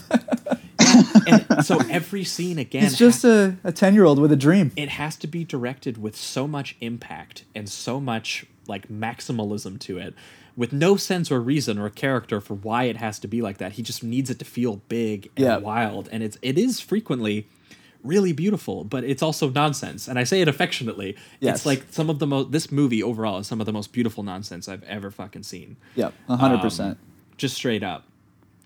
And and it's endless. Like this one, he really went. Uh, like with the first one, it seems like he's he's he's uh, setting you up for the big action sequence. This one is nonstop. Every yeah. twenty minutes, I think another set piece starts, and it's just uh, yeah, it And never lets up. Even some of the downtime is just as insane. Like I think about Yeah. that scene where they pose as the the uh, the rat poison guys, and they go into the mansion. And and I, I love that the the bad guy is going into his giant pile of money, and he's just firing shots at the rats on his money, and you can just see the money's exploding. yeah, and which is hilarious. That it's like he's he's shooting at them because they're eating his money, and then he's destroying his money with the bullets to kill the rats. Yeah, and and And his, it's his- so weird. Like that would be such a fun villain character trait if it was like this was like a real quality feature film and not yeah, maximum Michael Bay. You know, like imagine like oh the villain has so much money he's trying to save it by shooting at the things that are eating it. Like that's a funny quirk. that is. But the whole movie operates in that same mentality of like, why is this happening? I don't know, but we keep we keep adding stuff on top of it. yeah, we keep yeah. moving. Even even the guy says this is a really stupid fucking problem to have right like i think he even says like that exact line but there's also a bit so they they go into that the dude's house posing as the guys who are going to the exterminators for the rats but what they find is that they go into the bathtub where a guy has been dismembered and murdered Yeah. Um, Which happens to actually be the club owner's partner. Yes, and they've stuffed his body parts into a barrel, which they are going to take into the room as a sign of you're going to Work for as, as a negotiating tactic, Yeah. we'll say. And meanwhile, Martin Lawrence is in the fucking basement, and I forget what they're. I think they're just planting wires, right? Yeah, yeah. This is like mhm. the, so they're just sitting there trying to like catch this guy saying something incriminating. And there's this baffling scene that happens in here that blew my fucking mind. Where Will Smith and Martin Lawrence they're talking they're cracking jokes, they're trying to pretend that they're rat exterminators.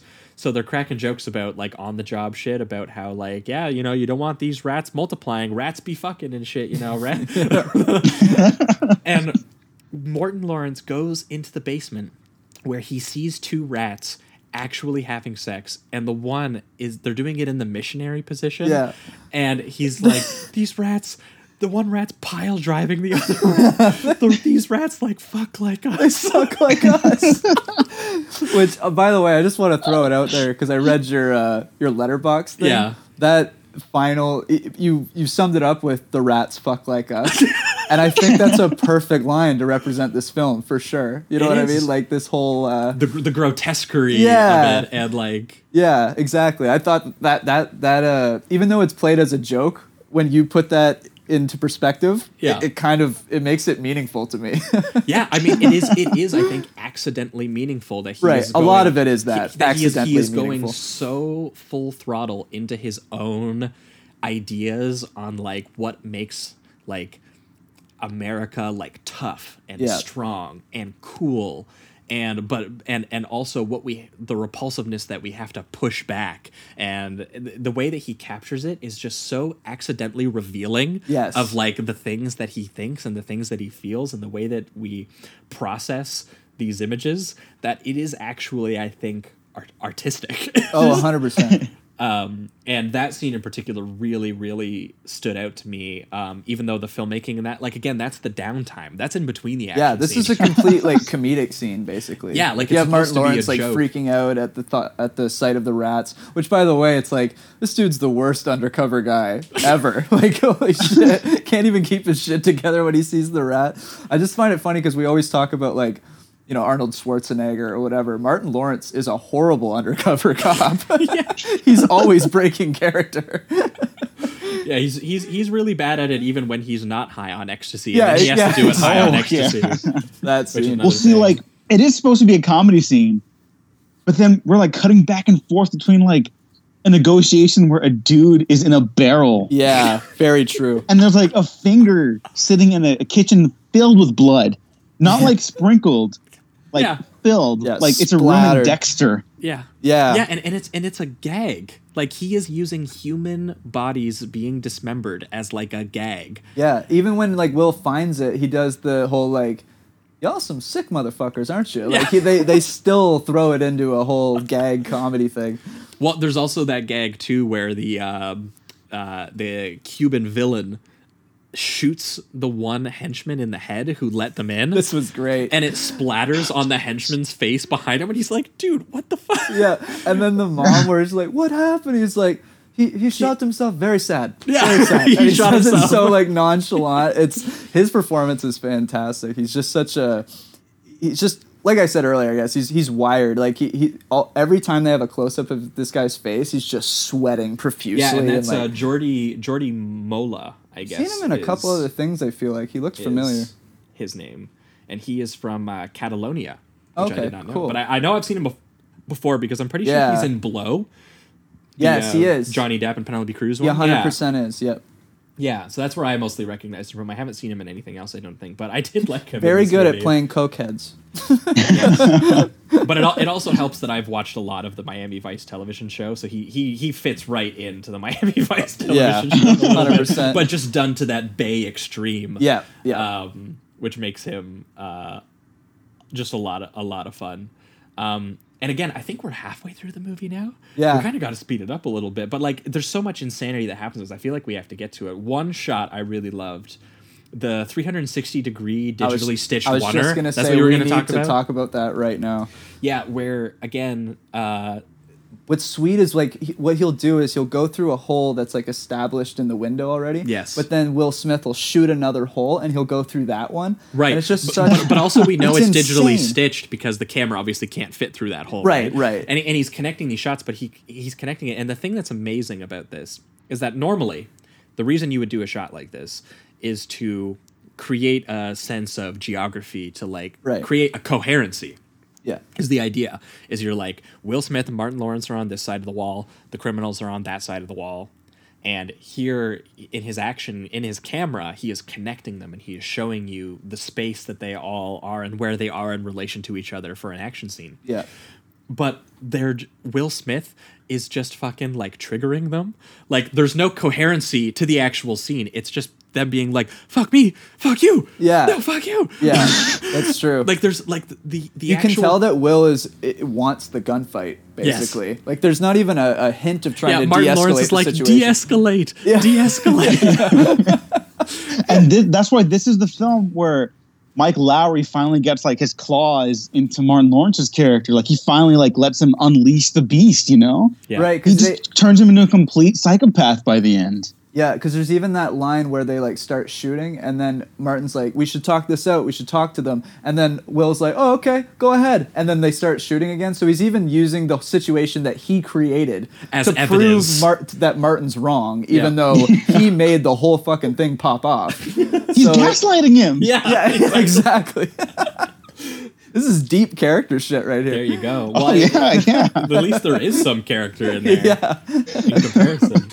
But yeah, this scene has some great moments, like Will Smith uh, dropping both magazines and the two guns he's holding at the same time, and they smack each other in midair in slow motion. Yeah. Um, there's when he- also his use of the reflections and Right. stuff like that. that close up of like when he it shows the gun through the wall and then the guy and then it just backs it the back of his Right, the guy looks through out. the bullet hole, Whew. and then he sticks his gun in the eye hole, and then boom, shoots him right in the head there. yeah Yeah, like the, again, fighting through And the it- it- details It's a, it's a clever action scene where like they have to fight through this wall, but and it's so funny because it just leads to more destruction. Like you could tell he conceived the scene because he was just like, there's even more things they have to blow up and shoot Yeah. through and hit each other with. Another it- thing I find odd about the whole like Martin Will dynamic is at the end of that scene when they're they've killed everybody except for one guy and Will Smith is like pointing the gun at his head and essentially just saying I'm going to kill you well where Martin is talking to the dead bodies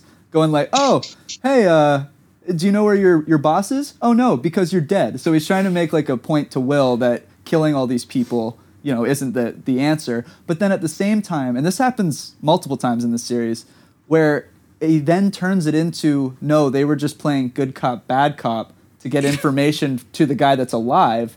But it's weird because Martin seems to genuinely believe these things. Yeah. But then he'll do a turn where it's like, no, I'm just playing good cop, bad cop to get more information. It's it's very weird. Like it's like he can't quite decide what Martin wants to do with his character. You know? No, I would not say again. This is uh, uh, Bay, not one known for coherence, which is why I find it's funny that his visual language in this scene is actually quite coherent and Yeah, like it's well it filmed is, the action. visual, the visual. Exactly, but there's no like there's nothing actually coherent happening in his film. It's all like like on on a sense of like uh, a lot of the character, on a sense of a lot of like the ideology of the film, on a sense of like a lot of the things that it's trying to get across, the way that it uses certain images, like Yeah. it's so incoherent to the point where, but it's so beautiful at the same time. Yeah. um, and yeah, I do like that bit where Martin Lawrence is like, he don't know nothing. His brains is under the table. Table, yeah.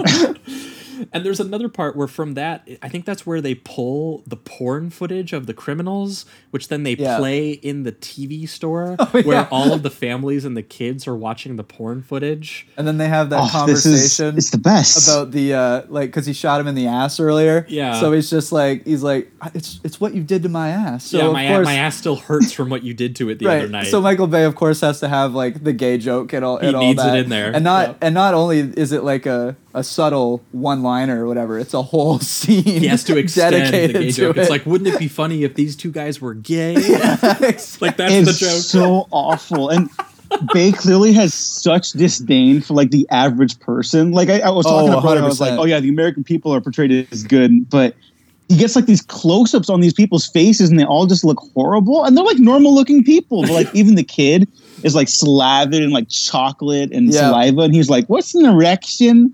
And like it's. It's just like repulsive, and it's just a child. How do you make a child repulsive? even well, know? yeah. Speaking of that, they even have that scene with uh, the the drug dealer and his niece. Yeah. and they kind of make a fat joke about the, The kid. niece, I was like, God damn! Like the it's weird because I think the way that it's written, Bay thought that because he had the drug dealer stand up for his niece, that it, the movie wasn't making fun of her, but, But it definitely clearly was. is. Yeah. and it's once again just another kind of contradictory thing that Bay hasn't quite figured out yet, but it's it's still somehow entertaining. No, I, I don't think he gets a lot of the time that his images communicate things and what he Right. chooses to film communicates things. I don't think he thinks the characters say one thing and I just film them looking cool while they do it. Yeah. It's like, well, no, you're you're you're, You're filmmaking. directing. Yeah. Choo- choosing to include scenes and choosing to include characters saying things is part of the process, man. You know what? That's why this is the peak Michael Bay movie. He will never reach this level of Bayness ever again. Like Yeah. he might genuinely have like a better movie in his back pocket someday. I don't believe so. But I think the one thing that is absolutely coherent in this film is that it's just Michael Bay leaving a trail of wreckage, death, destruction, Yeah. and Yeah. just straight up like vile attitudes about humanity in every scene. That's the through line. you two motherfuckers need Jesus. Yeah, Right? yeah, Yeah. That's how exactly. that's he does. What What do you think? Like, because because since I've watched uh, Six Underground now, it's to me that's the movie that most represents this film uh, that I've seen Since from him since, since, for then. sure, yeah. And I'm just curious, is like, what what do you think kind of differs? Like, what why do you like this one more than Six Underground? Do you think almost Six Underground he's too aware of what he's doing, whereas this one is like some of these accidents have created almost genius. You know what I mean? Yeah, So, like like- this one comes from a place of like pure passion, in my opinion, angry passion. Because you got to remember also, like he's just coming off Pearl Harbor. He was like, "I'm going to be a real Yeah. filmmaker," and he gets reviled for it. So he's like, "Fine, fuck you. You want your fucking Michael Bay? I'll give you Michael Bay. like here's your fucking shit here, your blow ups there, your bullets over here." Hell yeah! I, I also think it's the specific time period. I think that this coming out in like the peak George Bush era of Sure. the United States is just such this is such a perfect time capsule Yeah. of like the attitudes and the feelings of of like that time that I find I don't know that I can say that as much about Six Underground at this point in time because I feel like we're all over the place now with how much communication we have and everything. For Whereas sure. here I can see I can trace this to stuff that I Yeah. remember. And I'm watching this and like my god, there's a scene here where they fucking I don't want to get to it yet because it's it's kind of near the big finale, oh, like the. Cuba stuff. But I think that if I was to just pull out the 20 to 30 minutes that they spend in Cuba, this would be a masterpiece. And it would be completely like it would almost be like a film that George Bush paid him to make is what I would think about that last 30 minutes. But there's also scenes that get you the way there. Like there's more great scenes that we haven't talked about, even like the Like the the, pill- body parts falling yeah. out of the cars and the or when uh, they have to hide with the body parts and all that. Oh, Like it's so gross. it like is, again, you know he, he he's making it so intentionally disgusting and like Yeah. the corpse flying over the vans, them like running over it. The one that lands One- on the windshield, and he's like, "That shit is nasty." and he just keeps saying it too. He's like, "That's nasty. That shit is nasty." and and in the shot, he's he's great. framed the shot to include like the corpse's feet like sticking Yeah. into the lens. There's even a shot where, and it's totally unnecessary. The body uh, hits the ground, and then they zoom in on it, and his head just flies off, like just flies off like 90 feet, real fast too. Yeah, I, I I can't remember. Is there a line in this where some guy goes, "Oh, that's just unnecessary" or Yeah, I think there there is. is. I just can't remember where it is. I remember can't either, but I'm almost certain I wrote that down.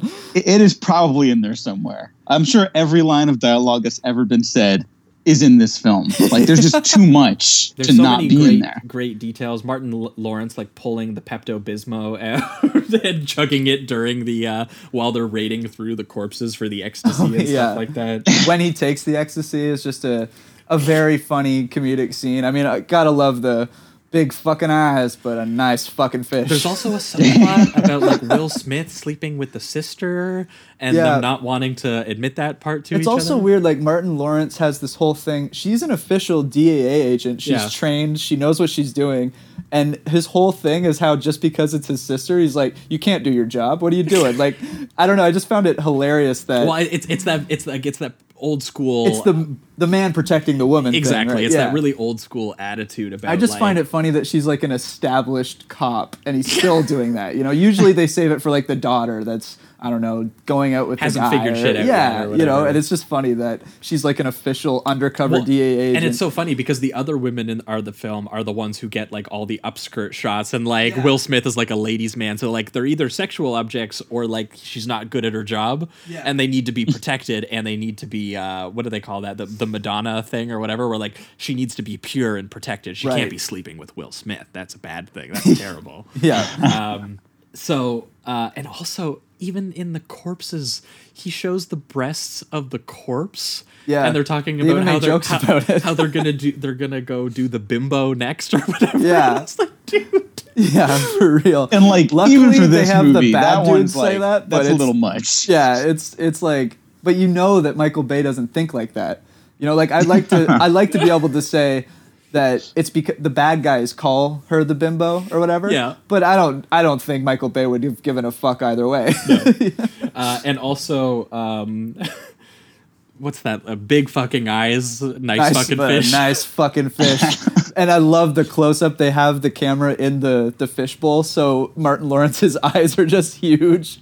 And it just it's it's it's great knowing. And that dance move when he walks when he dances into the room, the snaps and the circle hands. That shit's one of the like for some reason Martin that Lawrence is move funny as hell, has yeah. imprinted in me like comedy wise. I think it's one of the funniest things I've seen. Yeah, I'm just I'm just trying to smash through a couple of the other scenes Oh, for before we get to the Get to the finale. Cuba, here. yeah. yeah. The uh, the, heli- the helicopters uh, chasing them in the boat chase, and the helicopters going underneath uh, the bridge. Oh, yeah. uh, and it's all like candy colored and stuff like that. I'm pretty sure because that helicopter also almost hits that boat at one point. I'm pretty sure he ripped that from Gator. Oh the yeah. swamp chase, where the helicopter in the swamp chase. For sure. Motherfucker's pulling from Burt Reynolds. There's a Stormare getting uh, uh just pu- like filled with squibs. I love the his sc- line before at the Scarface when house. he's looking at the cops and he's just like, "I'm on your side," like because he's decided to kill the Cuba guy. so he's like, "I'm a cop now. Like I'm I'm right with the good guys. I'm killing the drug dealer." That was a great line. It's so um, funny because it's like, okay, well, his whole subplot was not important to anything, Anything. overall. Yeah. And it's like, what? Like the movie's operating in not reality at this point. Why not just have Yeah. him meet up with Will Smith and Martin Lawrence? Like they like, even fuck it. yeah, exactly. Like they even have the captain just like scolding them, and then I think like a scene later, he he comes and and gives them like a Navy SEAL to help them out. Right. Yeah. This is this is this is this is one thing I was gonna point out because that's pivoting us into the finale where Yeah. the um the main villain kidnaps the sister. And that's where you get the big sweeping, which is it's the same shot they do from the first film, but it's just even bigger and and on, it seems it's on a lo- even a longer lens, Shit just got real. and because shit just got real. That's the moment. That's Yeah. the Michael Bay moment. That is Yeah. the Michael Bay moment, definitive. And then they say, sure. "We ride together, we die together, bad boys for life." Oh. and they decide. I get I get man chills. You know they what I mean? decide that extrajudicially they are going to invade Cuba We to have- get the sister back. We have to mention though, uh, when they say that we ride together, we die together, bad boys for life. Then all those cops that are like, "Fuck this system," and they start walking in like slow motion. There's a beam of light coming from the window. Oh, it's so they, they, heroic. they open it up, and the guy goes like one of the most cliched but amazing like manly man lines, where he's just like, "I heard you guys are gonna do something stupid."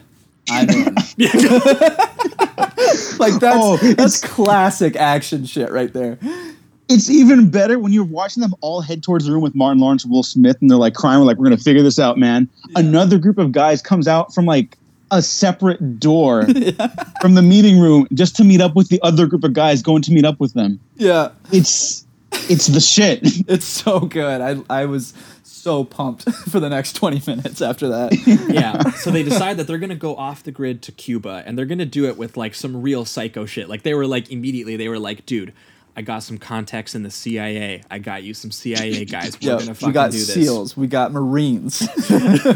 And basically, Michael Bay decided that the last half hour of his movie was going to be an a, an action war movie set piece where he relitigates the Bay of Pigs, but like in 2003 and, I, and and so you're sitting here going and you were like yeah during the cold war like cuba and america had like some problems there but like it was 2003 and like at this point like they're gearing up for the war on terror they're doing the you know they're gearing up the iraq war and stuff like Yeah. that and michael bay's just like i'm gonna go back and i'm gonna i'm gonna go relitigate an old thing and we're gonna win it this time because obviously the bay of pigs is one of the biggest like failed coup attempts by the cia we even saw it in the irishman they used it uh, it was uh, frank Oh. sheeran delivers arms for it and Right. He watches it fail on the tv which is funny and in this case, the final set piece, they got like the Apocalypse Now copters on the sunset. They got the Gorilla Force. They are uh, Huge hucking- Cuban mansion. Exactly. They it's fucking Scarface shit. They got they're hucking cats and iguanas onto the property to like fuck with the sensors and stuff. And the guy the guy they're drawing a painting of him as Jesus at the Last Supper inside of his house. I love when he realizes that it's depressing because Jesus died after the Last Supper like, and he didn't know with that. And here's the thing. So they pull out the bazookas. They start bazookaing the house. They're popping out of the coffins with rifles. Out of the ground. are flying. Literally, they come out of the ground at one point. Fucking amazing. they're they're blowing up the house. They're blowing up everyone. They literally invade Cuba, who they're not even at war with or anything. Right. And that's the thing. They even make a point to say that they do not have a warrant for this or anything, right? No, earlier in the film, they over. literally say "fuck warrants." Yeah, they're which just by like, by the way, which was the attitude of the Iraq War was we're not going to wait for anyone to actually grace us. We're just going to go fucking do it. Fuck that shit. That's We the don't need attitude that they have. Congress. Michael Bay's woke. He's going nuts. and then they, I couldn't believe it when they blow up the Cuban house, and I was like, okay, they got the bad guy, or the, you know, like they blew up his shit, whatever. Yeah, they got he's the probably girl. done. Everything's fine. Yeah. They take the yellow Hummer, and they drive it through How I forgot about this scene is unbelievable to the me. The poor housing community, and it, they literally. It's five minutes of them ripping through housing, probably killing tens of uh, hundreds, maybe even Of of, just the, people, like, of the children, poorest of of the poor, poor, people too. in Cuba. Yeah. and they're ripping through it, and they're laughing about it. They're having a great time. You know in, in a giant yellow Hummer, and I couldn't think of a more American image Oh, than yeah. a massive yellow Hummer. Yep. just pummeling Cuban and civilians. the detail on them plowing through you see every piece of sheet metal just rip fly off the sparks just fly everywhere and here's the thing too With at the explosions behind every single one they're crashing into. yeah yeah some, yeah somehow yeah um and what's crazy too is that at first he kind of paints it as like they're going through the uh the drug section Yeah. so so at first you're like you, you try to make an excuse in your brain where you're like, okay, well, he's just destroying the labs, you know, like, fine. But then at the end of the scene, they have villagers like shake their fists at the fucking Hummer. And I was, I was so like, I, I couldn't believe what I just fucking watched. And they, they do it like it's like that, that, that uh, kind of scene where like a fruit stand gets smashed and then the fruit owner goes like, you kids or whatever. But instead, you just watched an entire poor community just, be be destroyed. completely detonated by a And they're just like, "You destroyed my by whole life." invading American forces. Oh, you Americans! It's unbelievable. Those By- bad boys are at it again. Yeah, I, I, I think I, I, I wrote about it in in my review, but I think that like by accident, he has probably come up with like the most like incoherent and repulsively maximalist depiction of like American exceptionalism and imperialism like ever, Ever. crafted. Yeah. and because of that, I don't think I've pro- seen anything like it. it's probably one of the most honest ones because somehow Uh-huh. like that like the villagers shaking their fists is like how some people might actually think of america but i don't think bay put it in there because he wanted to do that No. he just was like that's the truth of that yeah, that's his truth. Yeah, that's his. That's his social commentary. and, and now now we get to the real because like even if that was it great movie Oh yeah, easy. great movie but We aren't done yet. No, we aren't done. They they get to American soil and they're so psyched to be like, finally, we're gonna get to the safe area, America. And I was like, well, it wasn't safe for any of those fucking houses, uh, Yeah. from you guys. So like, they're being like, we're getting safe to American soil, and the American soil they're getting to, I kid, it's fucking Guantanamo Bay, Oh yeah, notorious for torturing fucking prisoners of war. yeah.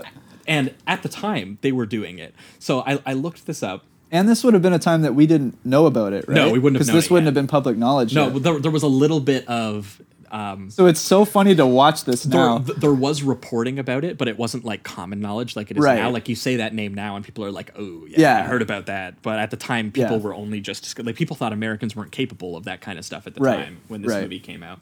But what's fascinating is that they get to the landmines out front of Guantanamo Bay.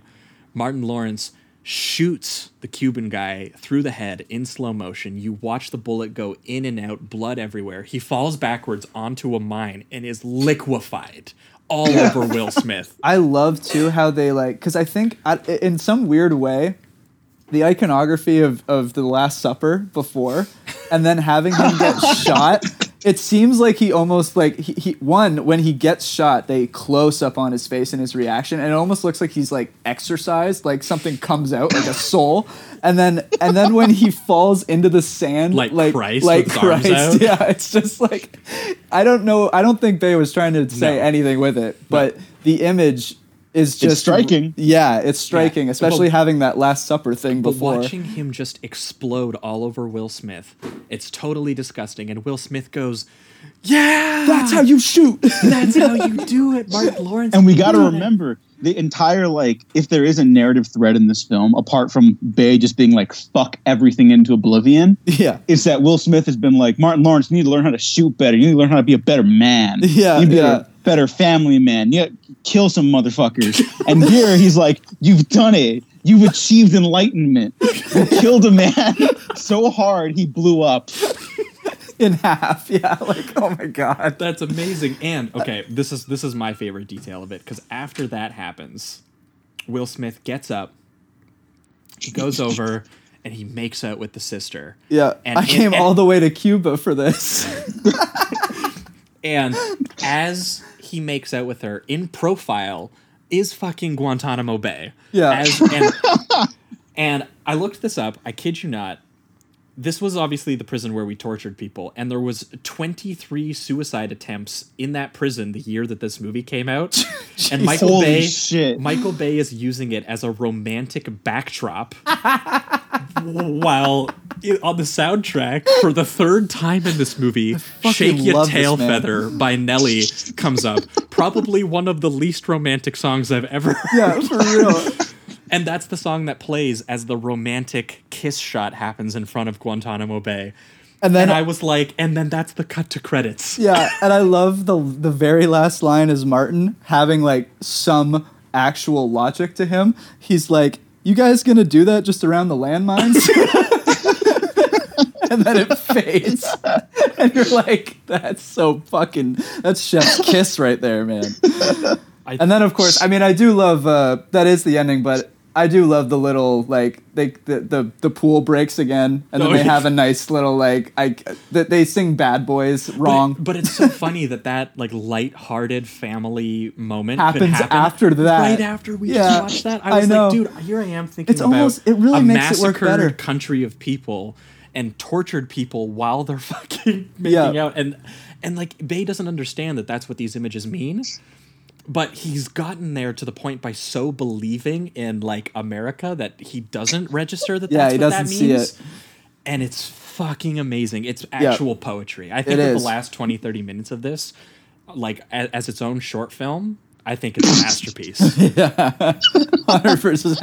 I, I think that that should that should be taught in schools as like defining American cinema. Honestly, Yeah.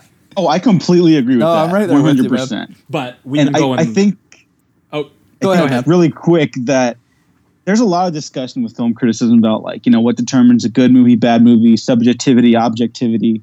Like at the end of the day, it's about what you feel about a movie, right? Because Yeah. at the end of the day, I can't tell you whether or not Bad Boys Two is actually any good or if it's the worst film ever made. but I know it's one of the most films ever made, exactly. and I think that's the important takeaway here. I It's a get something out of it, it. that I do not get from most movies. No, this is 100%. like even if the guy himself, you know, maybe doesn't understand how or why, I think this is art. Yeah. This is real artistry Well, on I think display. He has created being- something that only could have come from his brain. Right. And I, I This wish we got more of this than the fucking bland, stale blockbuster shit we get now. Well, absolutely, and it's like you The said, it's like unintentional honesty. committee.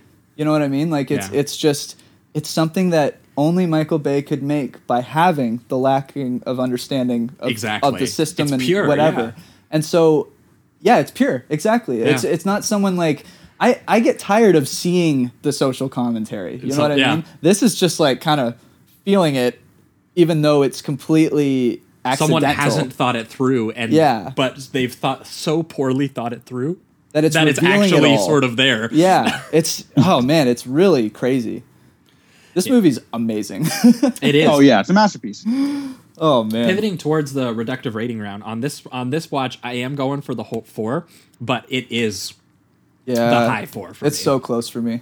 because like front to back this is just i think one of the most like odious hateful disgusting films i've ever seen and so visually realized that it is it is compelling to the point where it's almost convincing. I can see how people watch this and don't even think about any of that stuff because Michael Bay. I mean, I can say I didn't when I was a teenager. He's really you thought through the universe and like again, I gotta like it's just it is just one of the I think most beautiful and honest films Yeah, ever made by probably a guy who believes some absolutely repulsive, disgusting things. And that I disagree with him on things or that he's not a smart person doesn't even occur to me when it comes Yeah. to rating the film.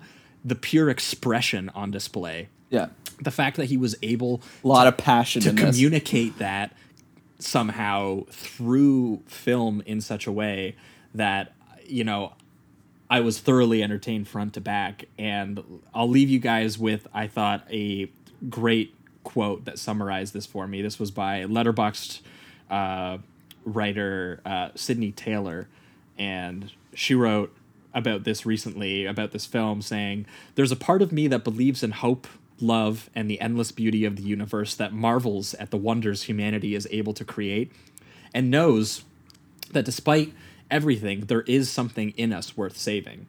And there's a part of me that fucking hates everyone, that sometimes wants to throw my hands up in anger and defeat and sit down in my lawn chair and watch the world nuke itself. The only time that those two parts overlap and merge into one coherent thought is when I watch this movie. That's well said. and it feels like a perfect description of the two things that you're watching because Michael Bay, in terms of craft, in terms of you know the way that he conceives of images, like there is something beautiful, something convincing happening there. And just what he thinks about the world, the way that he looks at the world, the repulsiveness of it, just this complete American odyssey of grotesquerie. I gotta say, like, it is one of the nastiest and best things that I've ever seen. And I'm struggling to almost come up with a reason why I don't give it the five. yeah, I know. Yeah, me too. but I am going to go with the four for now. But honestly, I could see myself returning back to this because I I want to be convinced. I I think that this is if Bay has a masterpiece, this is probably it. Yeah, yeah. Uh, yeah, I agree with everything you said. I especially enjoyed watching them in sequence, uh, Bad Boys 1 and Bad Boys 2, just to see the, you know, w- watching Michael Bay form into Michael Bay. It was very fascinating. And I forgot just how it was lacking in, in the first Bad Boys. And then when I w- came to this one, within the first 20 minutes, he's put his stamp on it. You know what I mean? Like, and that's that was something that was, I guess, missing with the first one, where it was like, I see Bay, but I'm not feeling Bay. you know? So with this one, it was like within the first 10 minutes, he's already doing things that are so over the top, so ridiculous. Uh, the, the social commentary is is like there but completely accidental.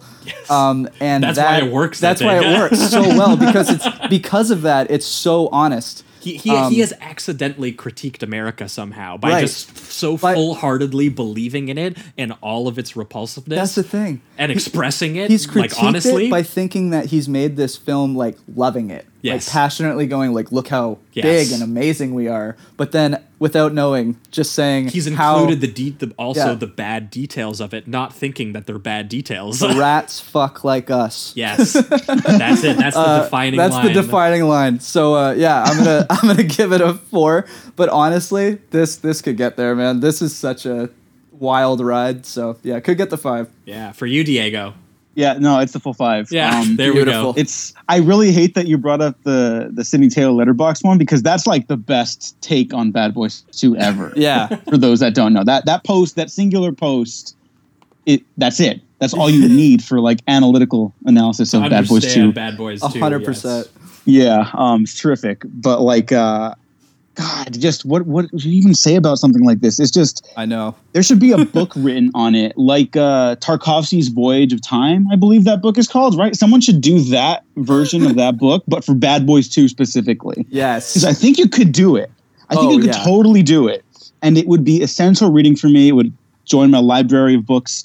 Um, it is like the closest I can get to even like a Sidney Taylor post is like it's like staring God in the eyes as they ejaculate fireworks on the American flag. Like that's what Bad Boys Two is like, basically. Yep. Um, Definitely. Goddamn. Have you? Yeah, has anyone heard Michael Bay talk about the, th- this film? Like, has he ever come out and said anything that maybe would hint that some of it was intentional? I, I, I know that Michael Bay No. does what Bay I- does. I haven't but looked into it myself, but I haven't seen it out there. Yeah, I didn't know if he did like a lot of interviews or anything like that. But anyway, He, um, yeah, no, he doesn't really talk about these. Like he didn't direct Okay. Bad Boys Three, which is like that was he's not even a Concerning. part of it. Yeah, I agree. Uh, it doesn't even look like he's a producer credit on it, which I was like, oh, okay. It, it just seems like if it's not gonna have that magic, I don't know, man. I don't know. Yeah, we'll have to wait and see on that one. The one thing I think's going for it is it's shot by the guy who shot um, Revenge.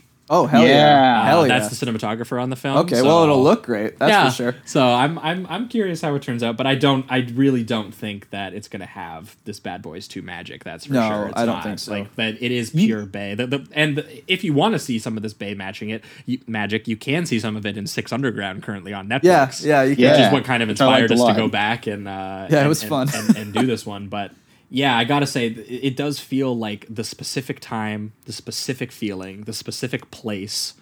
Like this could have only came out of directly at an America that was feeling wounded and, as Diego mentioned, needed to reaffirm itself after 9 11 Yep. and who was ramping up into doubling down on all of its worst collective tendencies of not waiting for proof or evidence or not having any kind of manners, not having any empathy for people, not having any uh, sense of human decency or Yeah. care for bodily harm. Yeah, no respect for the human movie could have body. only been crafted in that exact time period, and Michael Bay is the only one who I think isn't smart enough to not realize that that's what he was doing, but to so purely express those feelings Yeah. and and to be in a position to be able to render it expensively. It takes a lot of money to be able to make something like this. So Oh like yeah. I honestly think that this was just a perfect storm of the right guy at the right time with the the, the right ideas Yeah. and uh, the right budget capabilities and the immaturity to do it. Again, it all comes back to a kid blowing up a train set. Just a ten year old with a wild dream. Exactly, and instead he comes back and he's like, He "Yo, never grew up. What if America blew a bunch of stuff up and I filmed that? it would be the same beautiful little childish thing that I it always was for me. Yeah. but instead it's human corpses being destroyed, lives being Ecstasy, destroyed, upskirt shots, you know. corpses' heads flying off. Beautiful.